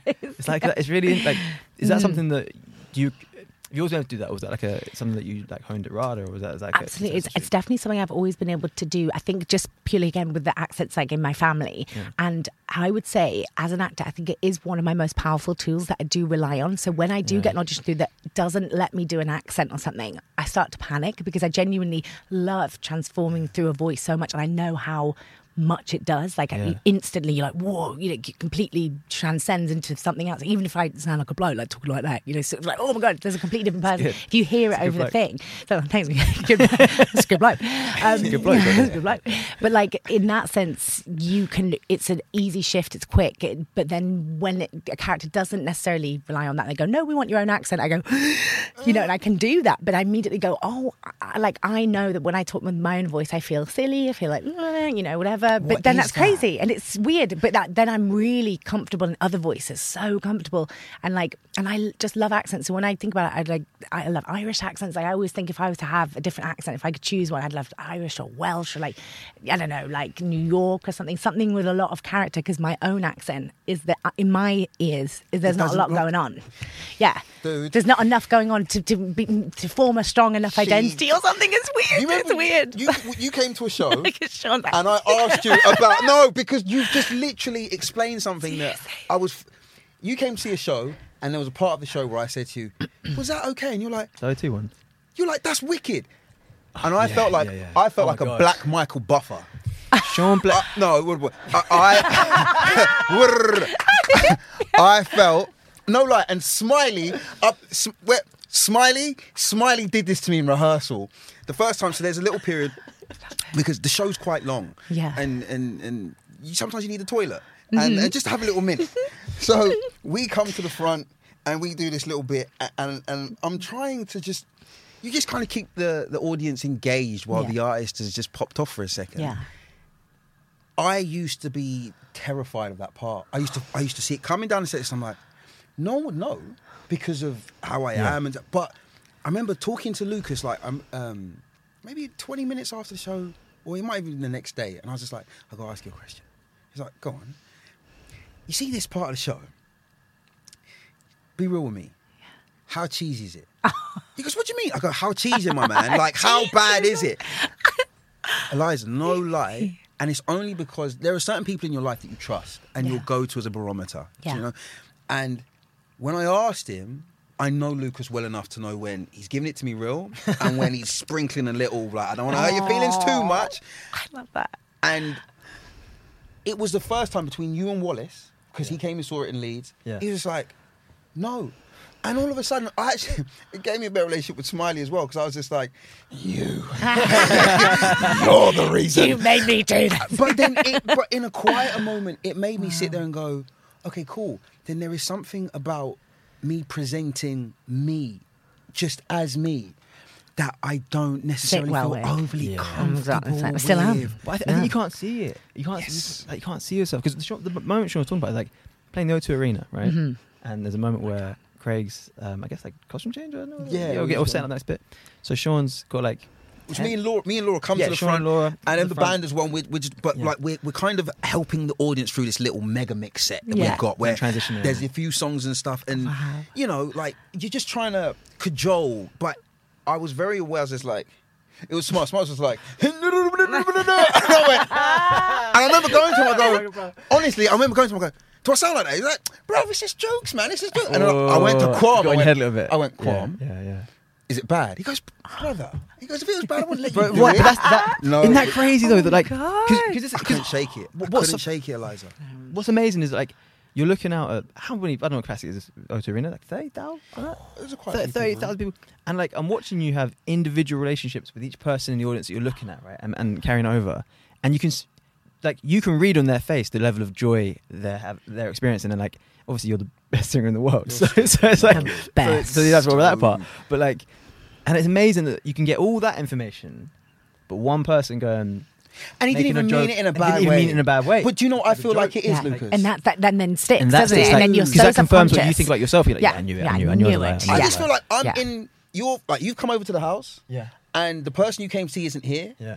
And I am trying my best to keep you entertained. but I am very aware you didn't come to see me. So you're sitting there going, Yeah, yeah, I'll have another biscuit, but yo, where's old boy like? We didn't come here to chat to, to brother. And I swear I'm just like and every time we get to Marshall does the shake it, shake it, baby, I'm like, oh nice. He's gonna be here in three, two. I swear to you, bro. but crazy. it, but it also oh, though, yeah. it brought me to a level of self acceptance as well because I was just like, okay. I don't want to hide that in the fact that I can project something that seems bigger than. Yeah.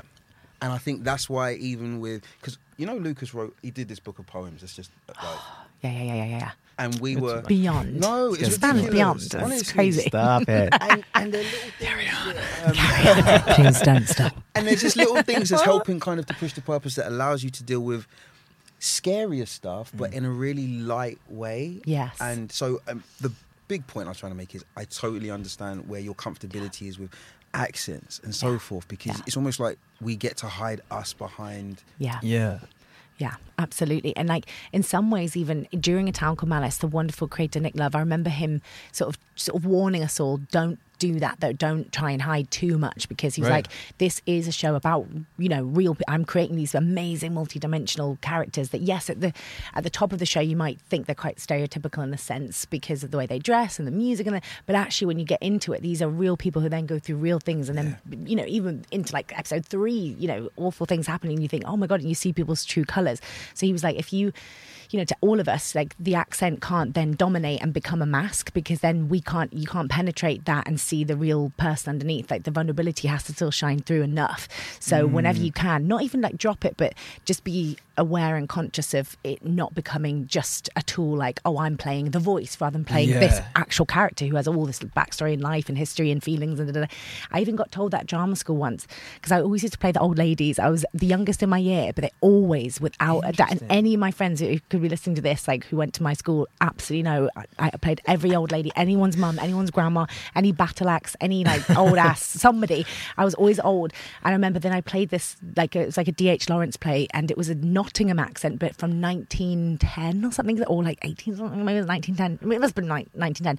And they talk like that, and it's sort of a weird, sort of not northern, but it talked like Yeah. that. And it was the weirdest accent. We had to go to Nottingham and everything, and like listen to the archives, Oh, the. D.H. Lawrence Museum to like listen to Rot, and they sort of talk like that. It is, that sort of sounds Somerset, but it was so bizarre. And I remember the head of the school, he was like, loved it, loved it, loved it. He's like, but you've got to be so careful with your voice because we know you love a voice, we know you love an accent, but you've got to be able to just just be able to still make it as real as possible.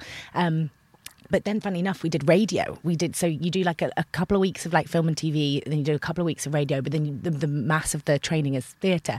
And I remember when we got to the radio segment, I was like, ooh, and I felt so comfortable because that's the place you are completely required. That Yeah. voice has to be the tool because that's the only thing you've got. You you don't have your physicality, you don't have your aesthetic, you have nothing. So if I can convince someone oh, I'm a bloke that talks like that through the their voice, that's that's that's what I have to do. So if anything, go lean into that. Yeah, yeah, yeah. Yeah, Make yeah. it ma- like mad, make it massive. Like so, in a way, I loved doing radio because it's the the one place where that was absolutely a must that you went into it. Versus, you know, with acting where we can see if we don't want it just to be the voice. Cool, the voice is impressive, but there's a person behind it, so it's interesting. But but then you know what you're saying, Sean, about when you're yourself, like um like if I had to do a speech on stage and just be me, I. I'm like this, the most frightened person Really? ever, but yet you could think I'm very confident. Like in this beautiful like room with you guys are so lovely, so I feel very com- comfortable. But the minute I have, you know, hundred eyes on me and I am myself, then it's Oh, it's awful, nightmare. awful, I find the hardest part of any tape is when they go, "Oh, just like say a bit about yourself." horrible. Oh, are you joking? Or even just going, "Hi, I'm Eliza." yeah, hi, time. I'm like, what? Yeah, like, yeah, like it's the worst thing true. ever. Like, yeah, I, I, I, I've got a real theory about that though. That actors act because they feel uncomfortable about being alive to some degree. Like there's Absolutely. a level of like uh, being me Yeah. is s- some level of like a low level sometimes of humming pain. Yeah, Sometimes and you don't I'd know rather quite who you are yet. Yeah, Yeah. exactly, exactly. And I, like I moved around a lot as a kid, and that's quite a common thing about actors. Like Definitely. Did you move around a lot? Not at all. Actually have always lived in the same, but, but I, I have friends who absolutely have that. Yeah. And for me, I think mine came from being in England with an American mother. And it's not Right. something in that, it's not that unusual, but it was in Lincolnshire. Like she was the only American person. And I was, I didn't feel fully British. So like, pub culture and all that. I didn't i didn't get it. Like i didn't, never did that as a family. We didn't Yeah. do that. So i didn't understand. We'd talk about the american side and we'd go to america a lot and like i don't know we'd eat different kind of food. And in lincoln it's it's it's quite a small city as well and it's very adorable and very quaint. But even with that i felt different. So i think that's why i mm. tapped into like voices and you know and being an only child you're like left with your own imagination. So you're like "Rah."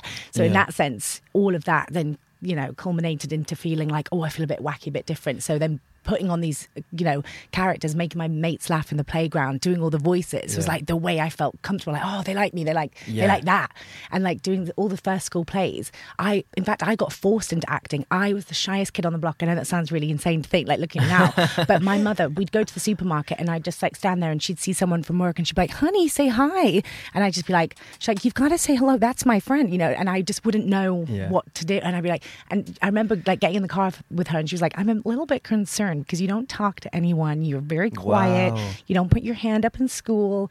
You know, you've got to really talk. You've got to talk because then at home I'd be like, "Blah, blah, blah," you know, on my own. Yeah. So she forced me one day into this like Lincoln um, theatre summer camp, and I remember seeing the leaflet and burning it in the fireplace. The leaflet came to the door, and I was like, "No, I'm not doing that," because I just did not want to. Like the, the thought of getting on a stage, I must have been like.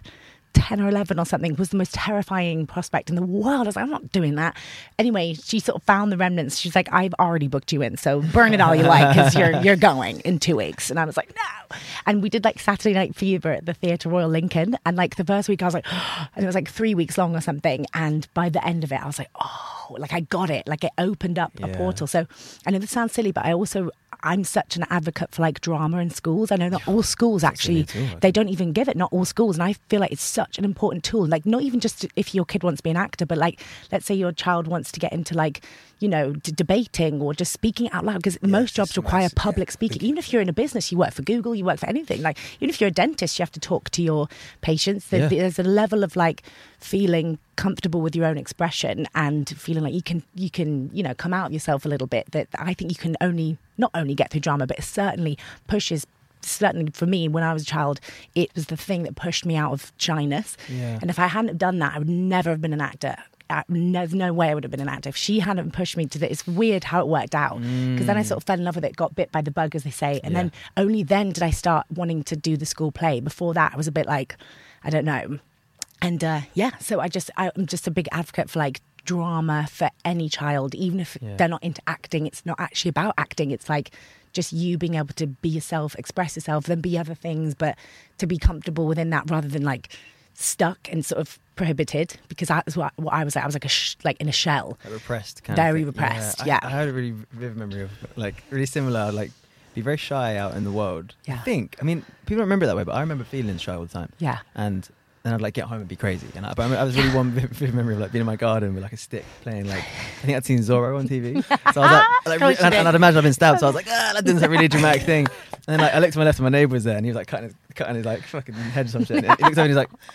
You right, young man? and I, I remember, I remember like standing there and going, "Yep," and going inside, walking inside like really quietly. But like that sums up like how I felt. Like I was so like I was like crazy all the time. I was constantly trying to be like, "I'm a normal human. I'm a normal human." It's really it hasn't really changed. Like it hasn't really changed much. Like it's. I wonder what. Yeah, what were you like as a kid? Sean, looking at Sean for those He's like- listening. The- the- the- the- bro. Do you know what? I was way too imaginative. Really, I can see that actually. And yeah. I had this like, I knew that. Where's this going? No, no, no, no, no, no, because I gotta be oh, real. I love this show. Bro, It's amazing. I knew, yeah, that I knew that me and my dad got on in it. Right. And it's like the government. If you know someone in the government, then maybe you can get away with a little more than the average citizen. So Oh, I just had this. I just had this incredible sense of just. I understood myself Yeah. which is weird. Um, and because of obviously my dad's involvement with, with the church, and he, even to now, just like I I knew how to be what I needed to be in front of people. Yeah. Mm. God, What? that's a good way of explaining it. Yeah. Yeah. Because obviously, oh, you've got Reverend Williams and Mrs. Williams and the boys, and, mm. and you've got to be your little pastor's kids and da da da da. Of course, that whole dynamic. Of, yeah. Okay, so the pressure's And there. so I very quickly, and this is also something that I felt even as Eliza was talking, that even though she didn't move around, I felt like a lot of. I'm talking like I know her. I You like- do now. Dude. That- is it like, whoop, that's I it? feel like your relationship with your mum, that was mm. maybe where she, because you've got someone that is of a completely kind of different culture, and America's just mm-hmm. massive compared to, Yeah. Yeah. to Oh, England. yeah. And so you're watching her kind of, Liza's watching her mum find that balance of, of being a woman and being a mother and everything else. And and as kids, this is information we take in. Yeah. So Every I look yeah. at my parents and I go, okay, cool. So in church and at these events and thingy, this is how I be. I walk like this and I make sure that my dad's collar and everything, right, let's be put together. But when I get home, I'm allowed to watch Gladiators and I can watch Captain Planet and I can jump around. Power Rangers. And so what I did was I always pushed the balance of, okay, if I do what you need me to do in public, how crazy can I be in private? Got you. yeah. So one day, like we, would- okay, like Sunday evenings, bless Sister Merle. She used to make the most amazing butterfly cakes, and I used to enjoy The little wings them. and the cream. well. They're my Yeah. favourite little sponge good. wings. So good. The taste of, with the little some. icing sugar on top. Dude, Mhm. she was just amazing. and don't ask me why. Tadisha and Shelly Ann have come to church this week. Why do I think it's a cool idea to call the fire brigade in church? What? I what did you Well, just just as a do? like, prank. Brother, as in like How old were you? Nine nine nine. about eight or seven. Oh. Like literally, no, no, no, fire, and then put the phone down, brother. But not realizing they can trace calls. So. Yeah, yeah, yeah. They're so, gonna turn up, right? so I'm like, I'm like, I'm like, to do, hey, I'm gonna go watch me. Do it three or four times. I ate three butterfly cakes.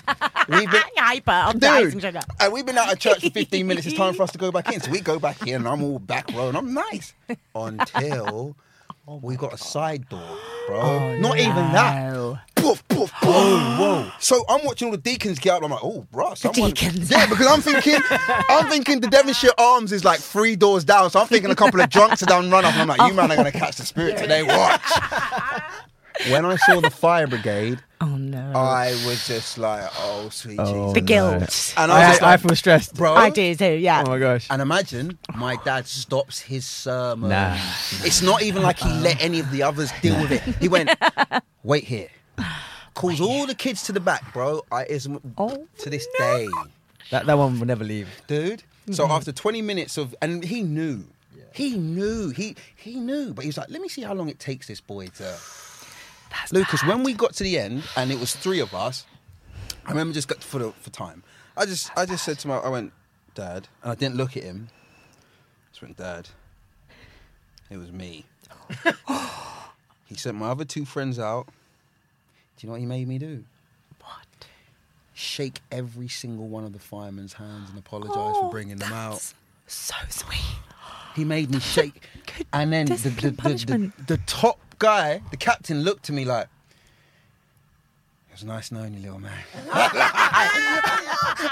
no lie.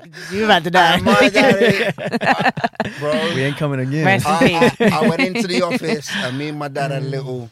Well, he- he spoke and I listened for about seven oh. minutes. And by the time he was finished and I went back to Sister Merle, she she was just like, "Come here, bro." Oh, yeah, yeah, yeah. Oh, bro, she knew that I, That's bro. And so as a child, I really and like I stole my mum's engagement ring and gave it to Natalie Turner in reception. What? so this is the It's kind of romantic kid I though. was. It's romantic though. Bro, I the, like- the, the heart. The heart was in the right place, man. Did, Yeah, she, it's did like- she ever get it back? Your mum? Yeah, did of she ever- course, 'cause- okay, yeah, yeah, because yeah. Natalie's mum- Natalie's still wearing it. Natalie, yeah, you're joking. Natalie's mum saw me give it to her, realised it wasn't one of them like Kinder Egg ones. Like, that's a real ass. gave it to, gave it to That's a Mr. diamond. But And it's a I'm gold. getting called into Mr. Precy's office at like lunchtime. And I'm thinking, no, because I want to spend an hour with Nat. Like, brother, man gave her a ring. I'm in. I'm in. It's decided. Bro, when I was walking and I'm all bouncing to his office and like you could see out the front first, I was like, that's my mum's car. Oh, and at that stage. Oh, no. But here now, as an adult, they just were laughing at each other the whole time he was trying to tell me off. I didn't realize that though, because I was just, dist- I'm like, my dad's gonna kill me. Oh, because I asked my mum in the morning, can I have your engagement ring? She was like, no. What? And she's like, what do you want it for? I go, I want to give it to Natalie Turner. She was just like, no. So obviously, when we're getting in the car for school, I'm like, I can go get that ring now. So when you got out the car and then like, oh, Well, where did you go? No, I put more. So there used to be this hair thing called jam. Like it's like a real thick gel. Right. So I was like, I'm gonna go put some more jam in my hair. So I went upstairs. You naughty little sneak. You know what I mean? And then went in a little jewelry box. I was like, "There's bare other rings." Natalie there." needs me. I was like, you ain't gonna miss that. Took it. Ruby and Emerald So Seven. yes, in terms of your question, I was a little mischievous. As a Yeah. child. Oh, yeah. But that's only because I was just trying to figure out what I could and couldn't do. Yeah, yeah. Wow. I also Oh, bet parents love that. I bet, I bet. I bet the time they were semi like, that's actually so joke. Hilarious because they know they're going to tell that story. I think that's brilliant.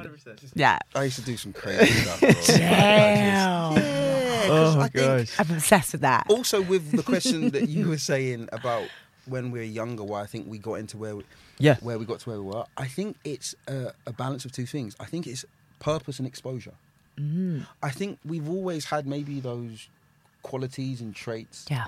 that allow us to do our job, but until you're exposed to something or a ver- like singing in church or at uh, an event where there's lots of people, that's your first performance or whatever, that I think there would have been something you saw, whether we know it in our conscious or subconscious mind, same with you, that then it sparks something that then just grows within us, and then we fall in. Well, we think we fall, but we're manoeuvring into the right things. Her mum obviously saw something. Why, of all the things she could have been put into as a summer camp, Yeah. why that? Isn't that Yeah. interesting? Never, d- I didn't really, I wasn't the sportiest kid. I didn't do Right. like archery or anything. It was just more like she knew that I was so goofy at home and she saw me playing and do, doing all the accents and the silliness. Yeah. And she was like, there's something in her that actually we need to get out. It's exactly what it is, Sean. It's just this sense of like, she doesn't think she can do it, but the minute she's exposed, you know, as scary as it is always at first if Yeah. you're trying a new thing, especially if you, you think in yourself, oh, that's the last thing I can do. The minute you're comfortable with it, you're like, oh, oh my gosh, now I sit amazingly in this. And then before I knew it, I, it was something I wanted to, to pursue, which was crazy to think as a child to now like performing on stage, being on TV. Like hmm. it just seems like alien that that could have been the, my attitude before. Um, and, but I do remember my mum is hilarious. She's so she's from Iowa, which is like in the Midwest of America. Yeah, Yeah, yeah. and we, we were just there actually. I was there for a whole month, like seeing family and stuff.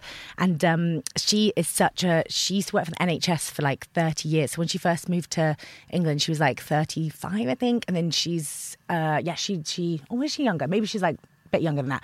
But yeah, she she worked for like 30 years for the NHS, like absolute bulldozer, came in as an American nurse and they were all like, Who do you think you are? And she's like, I'll fucking show you. And then that was it. And then, then they were like, Wow. And then she became like an amazingly top boss kind of thing. Um, but she was like, it's such, she she has such ambition and I always looked up to that. But the minute I said I was going to be an actor, I know that that she wanted me to go into a medical field, which I was totally happy to do. But I took sciences for A level, wasn't very good at it. I loved biology, but I just couldn't wrap my head around the chemistry. Like I worked so hard, but I wasn't. It wasn't who are. naturally who I am. And to think I could have forced that and forced that, but weirdly, somebody said to me, and she agreed. They were like, she should just try out for drama school. She just try out, just see what happens. And none of us thought it would happen because my dad's a pilot as well. Um, used to work in the RAF, so none of us come from like an acting world. Although the two of them are such strong characters. Like watching my mum, like, okay, get your ass downstairs, and my dad, like, right, it's tea time. You know, between the two of them, I was like, this is like a co- co- comedy sketch. Like watching them, and they called Ray and Edie, and like they're just so cute. And um, so yeah, watching them all day long, I was like, oh. You know, fascinated. But then someone said, try out for drama school. My mum went, yeah, you can do that just to get out your system. But no one thought anything. And it was weird. I didn't get into any other drama school. And then, like, RADA was my last set of auditions. And because I'd not screwed up the other ones, but I was so young. I was like 17 when I auditioned and like Oh, wow. 18 when I turned, Yeah, when it, you know, t- like started. So I, I didn't know what I was doing. I didn't know what monologues, although, um, you know, I had like amazing help from like all kinds of people, teachers and mentors and stuff. Um, but yeah, weirdly, RADA was the last set. And I thought, well, I'm never getting in here. So this is the last set of auditions. I will just, I know what I'm doing because I've, you know, been rejected, but I've done all these other monologues. Other, it's so scary. And then once you've done a few of them, you're like, whatever. So I literally was like, whatever. Did it and was kind of like, like in the room because I wasn't as scared mm. and weirdly got a recall for it. And I was like, what? That's when I was my like silliest. It was just really, weird. I kind of let it go because I was like, there's no way I'm getting into any of these schools. Yeah, yeah. And then the next recall and the next recall. And you kind of go through like, I think it's four rounds all in all. And they audition for thousands of people and then, you know, take in a, a group. So, so it was just so weird that I got in. And my mum, she, she was really like funny about me being an actor. Because when I said I'm going to be an actor, she was like, why would anyone do that? The financial instability and the like lack of structure. Why would you do that to yourself? And because she wanted me to be like a dentist or a doctor or something. And so anyway, she was like, if you get into that school, you can be an actor. If you don't get in that year, I'm not, uh, you know, you're not going to have a little gap year. You're not going to, I'm not going to wait for you. You're going to go to a university and you're going to Wow. study whatever. So you're not going to do that. And I remember thinking, oh my God. So when I got to like the third round, I knew there was one more round and I never thought I was going to get it. And when I got in, it was like, "Ah," you know, and she, so she had to admit, she had to go, oh, okay, that's your fate. That's your destiny Yeah, then. yeah. And so she allowed me to obviously go to school because she was like, if you get in there, then I'll let you do it. And now she's like my biggest fan. She's got me on. Google alerts and everything. She's always like, she knows what I've done before I've done it. I'm like, how do you know? She was like, so I read an article that mentioned that. Yeah, I'm like, what? It's crazy. So it's really crazy how that's now flipped around and she's so proud. But, you know, especially for like parents that don't come from creative you know, worlds. It must be crazy when their children go, I want to be this and that, like something wacky. And they go, uh, that's not a career. Did you guys experience that when you said, I'm going to be this? And your parents were like, I, I, it's so interesting because like my parents just never flinched. Like, like there's a strange thing where like in, in a way like you look at I remember one time telling one of my mates and they're like, is that not a bit irresponsible? like, do what you want, And darling. I was like, yeah, yeah, yeah, yeah. Honest, but seriously, like I'm like, I there was never a conversation about it. Like, I remember I was literally just like, I remember uh, the only decision that was made was I was going to go to college to do acting Yeah. after school instead of like sixth form. Went and did that, and then like I remember literally the last week of college being like, yeah, I'm not going to go to drama school or anything like that. I was, I was, I was, I was tempted to apply. I'd like to fill up my UCAS and stuff and do all that. And then I was like, I shouldn't give it a year. And I was like, I'm gonna give it a year of just trying stuff. That's like just see what happens. And then, and then if I get if anything happens, then if nothing happens, then I'll go to drama school next year. I'll try Yeah. anyway. Um, and like the last, yes, and I remember saying to my mum like, oh, I'm not, yeah, I'm just gonna leave it. And she was like, yeah, whatever you want done, I trust you. And then like, and then, There's I, always So that parent. nice. Yeah, yeah, yeah, and, like- That's that one. lovely. and then the last week of that year, I got an agent, and then I've been with them ever since. So it's just like, I just, yeah, and they found me. It was really strange. Like, my agent found me. Like one of my mates signed up to an acting website that was like a 30 day free trial, and I was like, I want a bit of 30 day free trial. Let me get it. So like, I did the thing. and in that 30 days, my agent is still my agent now. Found me and was like, Hey, come, come audition. With, like they're holding. An, it's really strange. They're holding an audition for actors. The agency, and like it's like 40 people all in front of each other. And I went and did a monologue from the play that I love. And I was so scared. I remember like nearly being sick on the train. I remember like, literally, like I like I couldn't eat. And I was like, I need to eat something. I was like eating these like, fruit, fruit pastilles to mm. get some sugar. And I was like, oh, I'll be sick. Wait one more. I was like, it was so stressful. But yeah, like so mm. no, they were cool. What were yours, mm, yours ever stressed Wow. about? Do you know what? Um, my dad and my primary school teacher, Miss Rains, they hijacked my childhood. And, um, no, But can I with, be- with creativity and stuff, they pushed in you into that world. way, yeah. Every every Sunday, like I was really quite mischievous. Right. So they would just like stick that kid in the Sunday school choir and Before be he calls done with the it. My out, dad's just like, Yeah. I'm gonna kill this kid, like literally. and my mum, bless her, because she you you got my little because I'm in the middle. So I've got my older brother who is Leon's really good at just doing what he needs to do. Yeah. And Wallace is the apple of my mum's eye. Aw. And so like, and he's a baby at that point, so like he's quite young. And it's just like, if he's not doing that, why are you doing that? so it was kind of like uh, Miss Rains was the first person. I played Joseph in the nativity play, and, I, and you know, in like most gospel churches, the tambourine's a big thing, right? Big deal. Bro, but, that beat. Yeah, but here's the thing: I didn't realize it was a thing. So I just thought everybody could play the tambourine like I play the You're like- tambourine, or like yeah. so like, do it. Tambourine's actually hard. Bro, It is it's hard. hard. Really hard. Right? Get some zhuzh in there. That's Like, what what do I do? So she got a guitar out and we sang like um this once so this one one she juiced up one of them Christmas songs. And so I can hear I'm I'm hearing her, I'm watching her play, and I'm like, there's a beat in there. Dropping a little three three in there. So I hit one beat and she's just like, yeah, yeah, yeah, yeah, yeah, yeah. We're gonna do that. We're gonna do that. So that was the start, and then she put she she put me into this. Um, BBC were running this thing called Song for Christmas. That's how I met Bob. Right. And like I think that was nine, and my dad helped me write the song. Wow. It was yeah, It's it was a song amazing called how this is working out. And then from there, like my mum was always the person that what I said. She she she gave me normality. Right. So my mum would allow me just to to do normal things. Does that make sense? And when I wasn't in that space, I was just just another one of her sons. Does that make sense? Then she mm. and and that was I've always respected that about my parents. Like as I've got older, I've understood the balance of of how they are and what they've both given me. Does that make sense? Mm-hmm. Yeah. Mm-hmm. So in terms of what I call the the inspirational part of my life where we make stuff and we we kind of conceptually just do stuff all the time. That's very much my dad. And the informative part that is more studious and diligent and it's a bit more routine and a bit more structure that's my mom mm. and and i realize the best version of me is when i marry them together and i mm-hmm. don't try and lean into one or the other too much. I just sit in equilibrium. And when they join i'm i'm my most efficient Yeah. does that make sense Yeah. and that's how i now try to be even what with what we do Yeah. that we always use this terms like the right hand and the left hand because there are things that Lucas does, Eliza, that mm. even in thought process and stuff, I'm just like, bro, I don't know how you do that. And it's not my job. And I think sometimes as men as well, we, our natural nature is to we, we we can sometimes be over domineering and we mm. can sometimes want to control too much. And I think, like you were saying earlier, that can allude to sometimes a, a small bit of insecurity. Mm, mm-hmm. And I think when you're comfortable in what you do and who you are, when you see greatness in someone else, you never want to to to unnecessarily attach yourself to it or make it a byproduct of what you do. So you can just sit there and just go, "That's dope." Yeah. Yeah. and we have that so you're never kind of fighting with a person to mm-hmm. In any kind of sense. Yeah, Does no envy sense? or any kind of like, oh, I can't do that. So then you resent yourself and then resent them. That's a horrible state to be in. Like, I don't get that. Like, I, I, I just, yeah, I, maybe when I was younger, I envied this and that. But the older I've gotten, I completely agree with you, Sean. Like, it's so stunning to praise other people because all that love comes right back around. Not to sound like super hippie No, but it is but it's true. just, it yeah. is true. Like, it's all an energy thing. And if someone's just so amazing at something, you just want to encourage that because that's so good for them. And it's just stunning to see people doing their best stuff and oh, feeling uncomfortable in their creativity, whatever that is, um, versus you going, well, I can't do that. So, and then I feel like people can sense that when there's envy in the room or something, and then it makes them feel like they can't shine their brightest because it might make you feel uncomfortable. And then that's not really fair on either, of you you know. So Yeah. if, if everyone's just happy for each other, then it just, yeah, brings out the best in everybody for sure. But yeah, it's, it's funny with performance because you do, you probably both met people along the line who probably are a bit insecure and probably do make you feel that way. God, yeah. And you can sense it in five seconds. And you're like, Yeah. but, uh, and I actually think blessed then, like blessing is actually just, I- I know exactly where it comes mm. from and I have such empathy for it. So I just have to sit in their shoes and go, oh, I wonder why you think that about yourself. And that's, you know, and I, then I look at myself and go, maybe I've got my own insecurities about that. And I, then I'm consciously aware of not projecting it on other people because I never want them to feel that. And, you know, everyone mm. just to feel safe. Like I'm such a complimenter. Like I, I, I just love that. And you two are exactly the same. You're exactly the same. Like I just sort of think, why not make someone else feel good? And especially in an industry that, we, as we already discussed, has rejection. It's hard enough as Yeah. it is.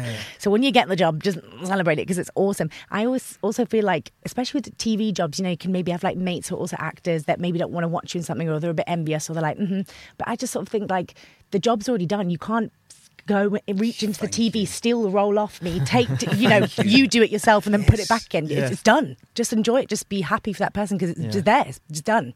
You can't mess with it. Like, Yeah. it's, it's just funny to me, like that sense of envy because it just doesn't breed anything good in yourself and it's not going to get you any further. It's going to actually push you paces and paces back and people can sense it and it, you know, might make them not even want to do creative things with you because they think, oh, if I sort of do this, they're going to, you know, it's just an interesting space and it's something that is often there, is quite, you know, present in our industry Yeah. for sure.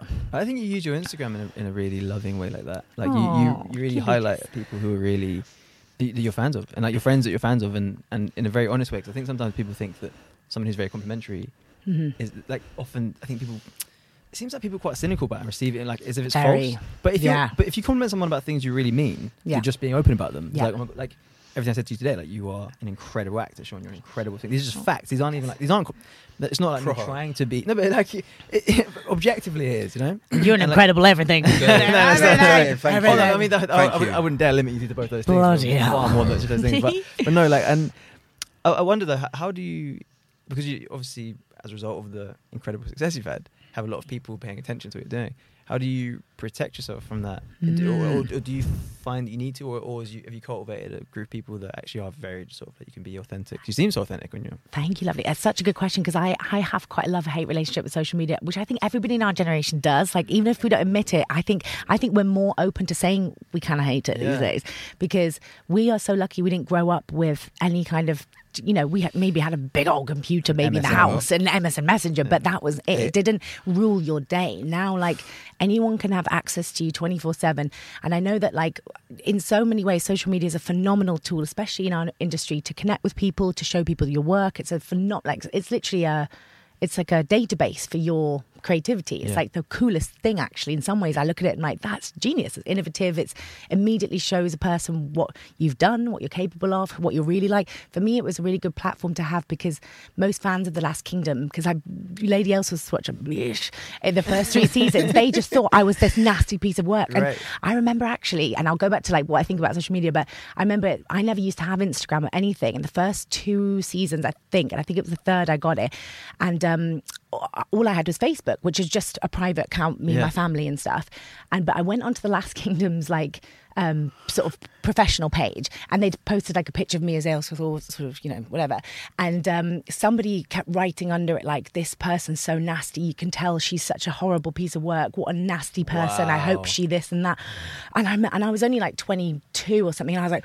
Oh my gosh. And I was like, oh my god, somebody uh, thinks that. Maybe thousands of people think that. Maybe millions of people think I'm this nasty piece of work. Oh my god! And I ran to the producers and I was like, oh my god, what do we what do we do? This is so scary. And they were like, darling, you're doing your job. Yeah. And I was like, right. So I had to, but that even was still like, oh, it wasn't enough for me. I was like, that's not it's not fair though that they think that about me.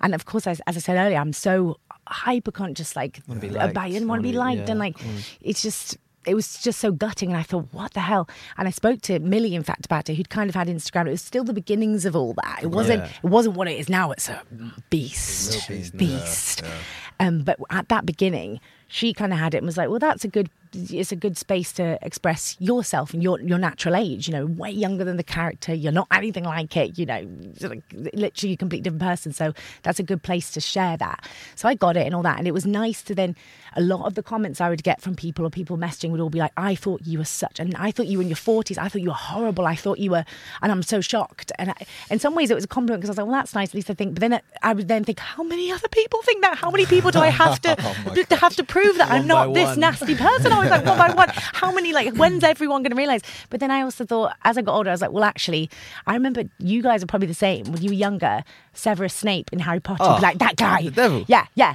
exactly. devil. I wasn't- I didn't expect a the twist. phenomenal actor and that's alan rickman. Yeah, but yeah, bless his yeah. soul like Bless he's soul, you know sensational. And i had the privilege and honor of meeting him. And i remember and i was about would have been 19 because he came to, to that drama school. He actually went to that drama school. So he came back as like a chairman, like speaker kind of person. I was like, this guy is amazing.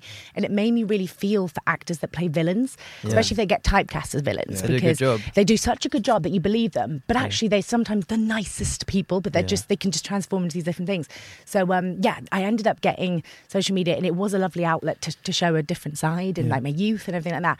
But then as it's like garnered more more attention, it's it's obviously incredible in some ways, but I also find it to be I don't think human beings are designed. We're not built to deal with that every day. We were we were running around in the wild with Thank boars you. and saber-toothed tigers, and now Yeah. we're like our fingers like Scrolling, sometimes my finger I feel like I'm getting early arthritis. I'm like too. I'm scrolling and I'm like two hours has gone by. Where's my life? Am I going to wake up when I'm 80 and be like hours of my life went by well doing this or, or or for me it's the it's comparison city. You go on that, you open the gates to comparison city, and you look around and you go, oh, I'm not that, I'm not that. And as much as you could be very happy for other people, because as we said, we're very good at Yeah. expressing that. That's our natural way of being. You can't also help but absorb other people's stuff. And for me, as especially as a woman, I follow a lot of accounts like fitness accounts, things like that. Right. You, you know, I can't help but look at these other women. and Go, I'm not that. I don't look like that. Don't, Uh, You know, and you come away feeling so terrible about yourself. And but it's weird. People have even said that about me. They go, I looked in your account, and you, you know, and everything is just a, h- a highlighted, uh, you know, zhuzhier, shinier version of you. I know I don't always look like that. I know I don't always act like that. But Yeah. it's it's highlighting those brilliant moments of whatever. And you know, some people would even say, "Oh, you're so this," and, you're and I think, God, I don't think of myself like that. But you see me as that. God, and I see those people as that. And the whole thing is is mad. It's, like a maze of it's like psychology nuttiness. So I often think in the future, I feel like. Because people also follow trends and like we all want to be a part of it. Yeah. We don't want to be excluded, but I see it as a game now, and I know I'm playing the game. Mm. As much as I know it's a game, and I don't like the game, sometimes I log onto the game. I'm like, it's not a nice game, but I know it's a game. And unfortunately, especially as actors, they look at that.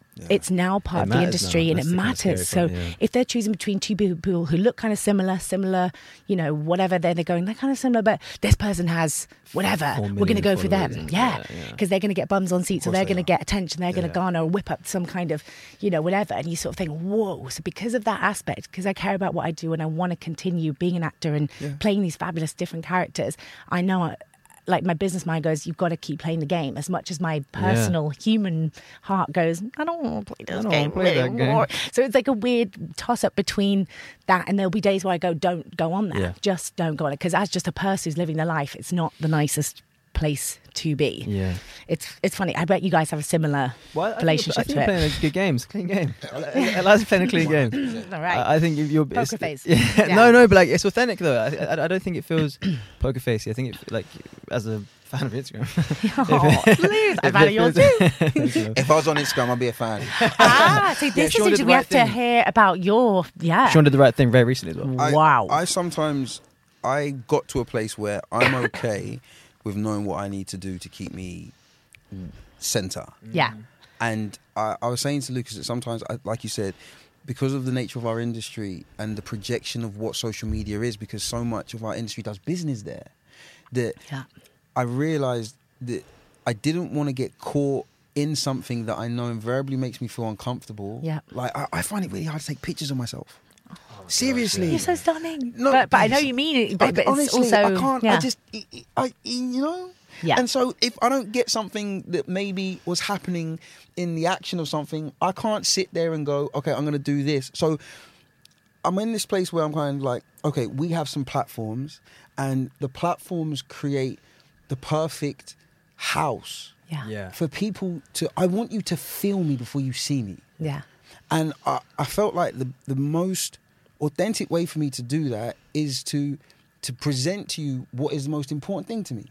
So through what we do with Think Eden, it's like our media platform where we we can um, put out our ideas, um, our music, um, shows. Like there's a couple of shows that Lucas has written. Eliza, I'm telling you, if he'd actually, when I was begging him to, yeah, just put himself in the, the, the most amazing thing.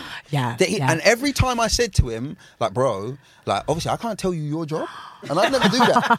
but I'm telling you, I'm just saying, if you go in this, this thing pops in a minute. Yeah. Bro, I know, da, da, da, da. and then we'll get like a little down the line. You'll be like, I should have maybe put myself in that. I go, listen. You're too humble. You're too I humble. that. Eliza. Yeah. So I'm just like, okay, Nah. cool. If I can hide me, because I, I don't want to put me there so much Mm. behind what I've built to help people, mm, mm. Yeah. then I feel like the version you get of me, I'm going to take away a whole bunch of expectations because you've come into contact with the intention of who I am rather than you judging me by the projection of what you think you see and what you Yeah. think I am. And and that's why I enjoy doing this and I think I'm a bit of an introverted extrovert because mm-hmm.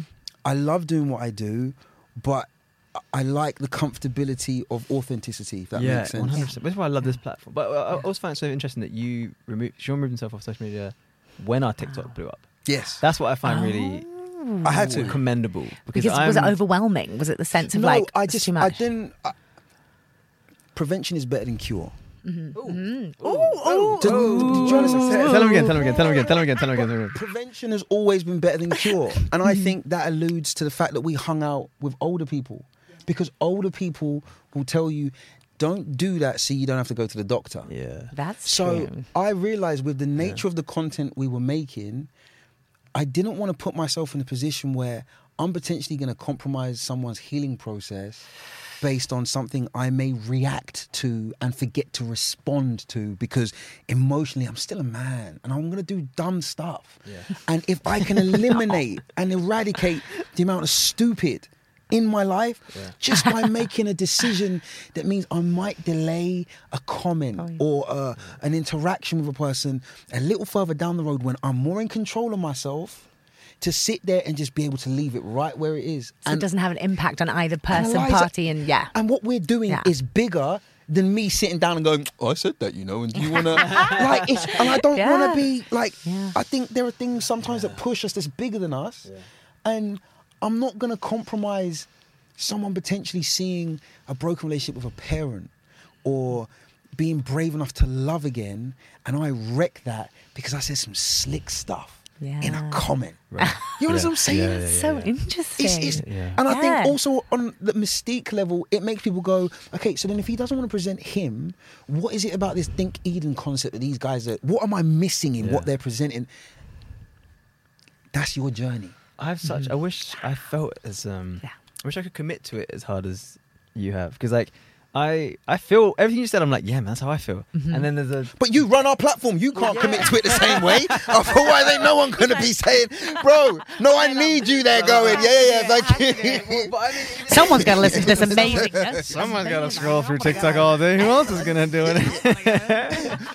no, like, but on my person, in my person as well, because like, I'm. There's no end to the level of like attention I want in some ways. Do you know what I mean? Like, like, and I, if, if I'm being my most No, What that's honest, star real. sign are you, by the way? Don't get weird. Taurus. Taurus. Not, not weird at all. And what are you, Sean? Sag. Sag. Oh really? what are you? I'm What are you? Leo. Leo. So I'm I am Oh, that. Like as in August. you naturally have that thing of like every s- well, not to get into but the No, no, one no, of, you know go ahead. what, what does Taurus say when it says stubborn. It's like Tau- Taurus is like really Mm. stubborn. Um, really uh, like this the this the duality. So it's like um, which is really me actually. I mean, it's, it's everyone's in there, but it's like Hmm. My little brother's a Taurus. So you're explaining, yo, Yeah. you're describing another. it's like it's like really it's, it's like really bullish and really gentle. It's like really Wow. um, attention seeking and really shy. It's like really it's all the contradictions. That is a Look at me, Wallace. but don't look at That me. is a Wallace Don't look at me. all the way, bro. hey no, no, no. I'll do this podcast to sort of sit and be sort of like, you know, what I mean, like, but also like, stare at me. Smouldering. but also pan in But also pan in like, look at- no, It's my time to shine.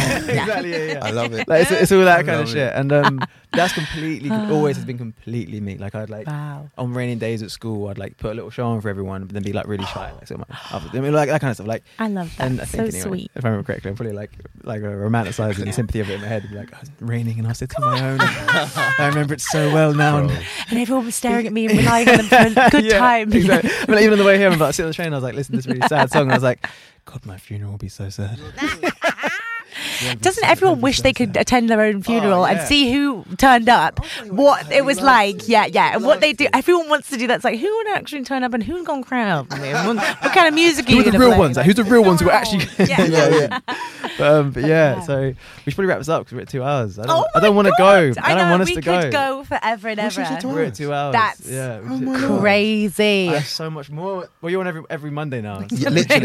That, I would love to like if this is a regular thing. Please Bring your sign mum next time as well. I want to meet. I want to meet your mum. Yeah, she's she's fabulous. Does she do all like the collard green mac and cheese? She does do a bit of that. She does this thing called um. She does like uh, was a green bean casserole and it has like crispy fried onions on it. And then she does this thing, and I don't know why it's called. It's called like something trash ham, which sounds really really random. No, no, but no, it's no. basically a big ham hock, and you you have to pour. This sounds mad. Full fat ch- cherry cola or full fat cola, I've but cherry's better. Heard about Heard this. In it, and you like bubble it, boil it Yeah. in the cherry cola for like half an hour, or uh-huh. something. So really like low heat, and then it like absorbs all the sweetness, the cherryness, mm. in, into the like fat of the the pork. It's mad, and then you kind of it's all in the glaze, and then this like mad sticky glaze comes up in the pot, and then you like roast it for How long I to know. Thanksgiving? I know, literally. she makes her own like pecan pie, homemade. I'm trying Yeah. to get like a little thing. and thing, and I'm Yeah, like, yeah. have a little all the thing. turkey. Oh my god, that'd be unbelievable. Honestly, Thanksgiving. Let's have a We're gonna need a side plate, please, Eliza. Thank you very much. before we before we do go, is, is there anything? Something I just thought about on the way down. It's like, Mm. is there anything that you think fans of The Last Kingdom would want to know that they've never been able to hear? Ooh. Like, I just, yeah, because I felt like there's gonna be some people like no one of my favorite shows that the stars I'm talking about yours are like yeah, give me some you know fucking yeah. What's it really like? kind yeah thing. like, or, or like just, or just even like yeah anything that comes to mind you know your fans better than anyone can so- Yeah. I mean, I think a l- we, the, the fan base is like unbelievable. We have Yeah. the kindest people. In fact, I had the honor of meeting quite a lot of fans um, in America when I was just gone. I did an event in Kansas City. It was like the first ever like Last Kingdom convention purely for us, Oh which my was mad. God. Yeah, yeah, yeah. Wow. And we had like mm, six or seven actors, um, and all these amazing people came from all over America, but all over the world. Some people came from like Brazil, um, and they all came to sort of like hang out with us for three days and meet us and talk to us. And we had all kinds of like panels. You had like one on one, or then it was like me and then fifteen fans, and oh, then there's so a massive panel with like two hundred people. You know, all of us like chatting with mics, and it was so sick because you could tell they just loved even though I played a villain, they were so kind. They were just like, "But we love this story. We love to hate her. We love, we love that, that you're doing that. We we adore it. There's- we love all the d- different dynamics between all the characters. That's what we're here for. Like, it wouldn't be a show if everyone was just like la la la la la. like they they loved all that, and so they were asking about, you know, what's it like in between takes? Because I think that's when it's crazy to see somebody go into character and then it drop, and then you're mm-hmm. like, oh, and then they're putting on again and then drop, and they're like, what do you do in between? And we are just the silliest, silliest, silliest people. And like, I wished I could share the, the amount of ridiculous videos because there's just it's just too many of them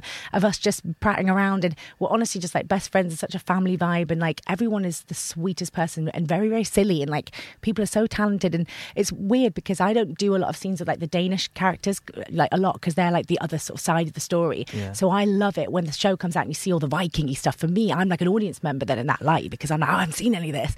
So I see all the Danes like, "Ugh." and then when you catch them like in the makeup trailer, like, hello, like sweet Scandinavian actors. Like they're so cute. Um, and it's just like amazing to see them transform and like the the pride I have for everybody in the show is like crazy. So I guess I'd just say that we are all a bunch of silly sausages and nobody's nobody is a villain, especially not the people that play the villains. We're actually probably the silliest. Yeah, right, probably. So right. that's what I say to the fans is anyone that plays a villain as well, just just give them some love. They're just they're just doing all they can. Eliza, thank honestly, we're so honoured to have you. Thank you so much for coming on. Thank you so Um, much for having me. Honestly, what an amazing. honour, Lucas and Sean and Thank Jam. you. Thank you so See much. This is every week. Yeah, every week, Literally, please. Literally, Honestly. honestly. If um, Love if you're listening to this, you can support the show on Patreon at patreon.com forward slash think Media. I think. Um, so. We're available. I think so. You'll find it. I'll, I'll, I'll, I'll somewhere. It'll somewhere. Somewhere. Um, on Spotify, Apple Music, uh, Apple Podcasts, even um, all the places. Listen, I'm, I'm to everyone, but how much I enjoyed the conversation to do the plug-in bit. So just it'll be in the description. Love you, Sean. Bro. Love you, Eliza. Love you guys. Love guys. Thank you You're so the much for listening to Split. Take care. Peace out, guys.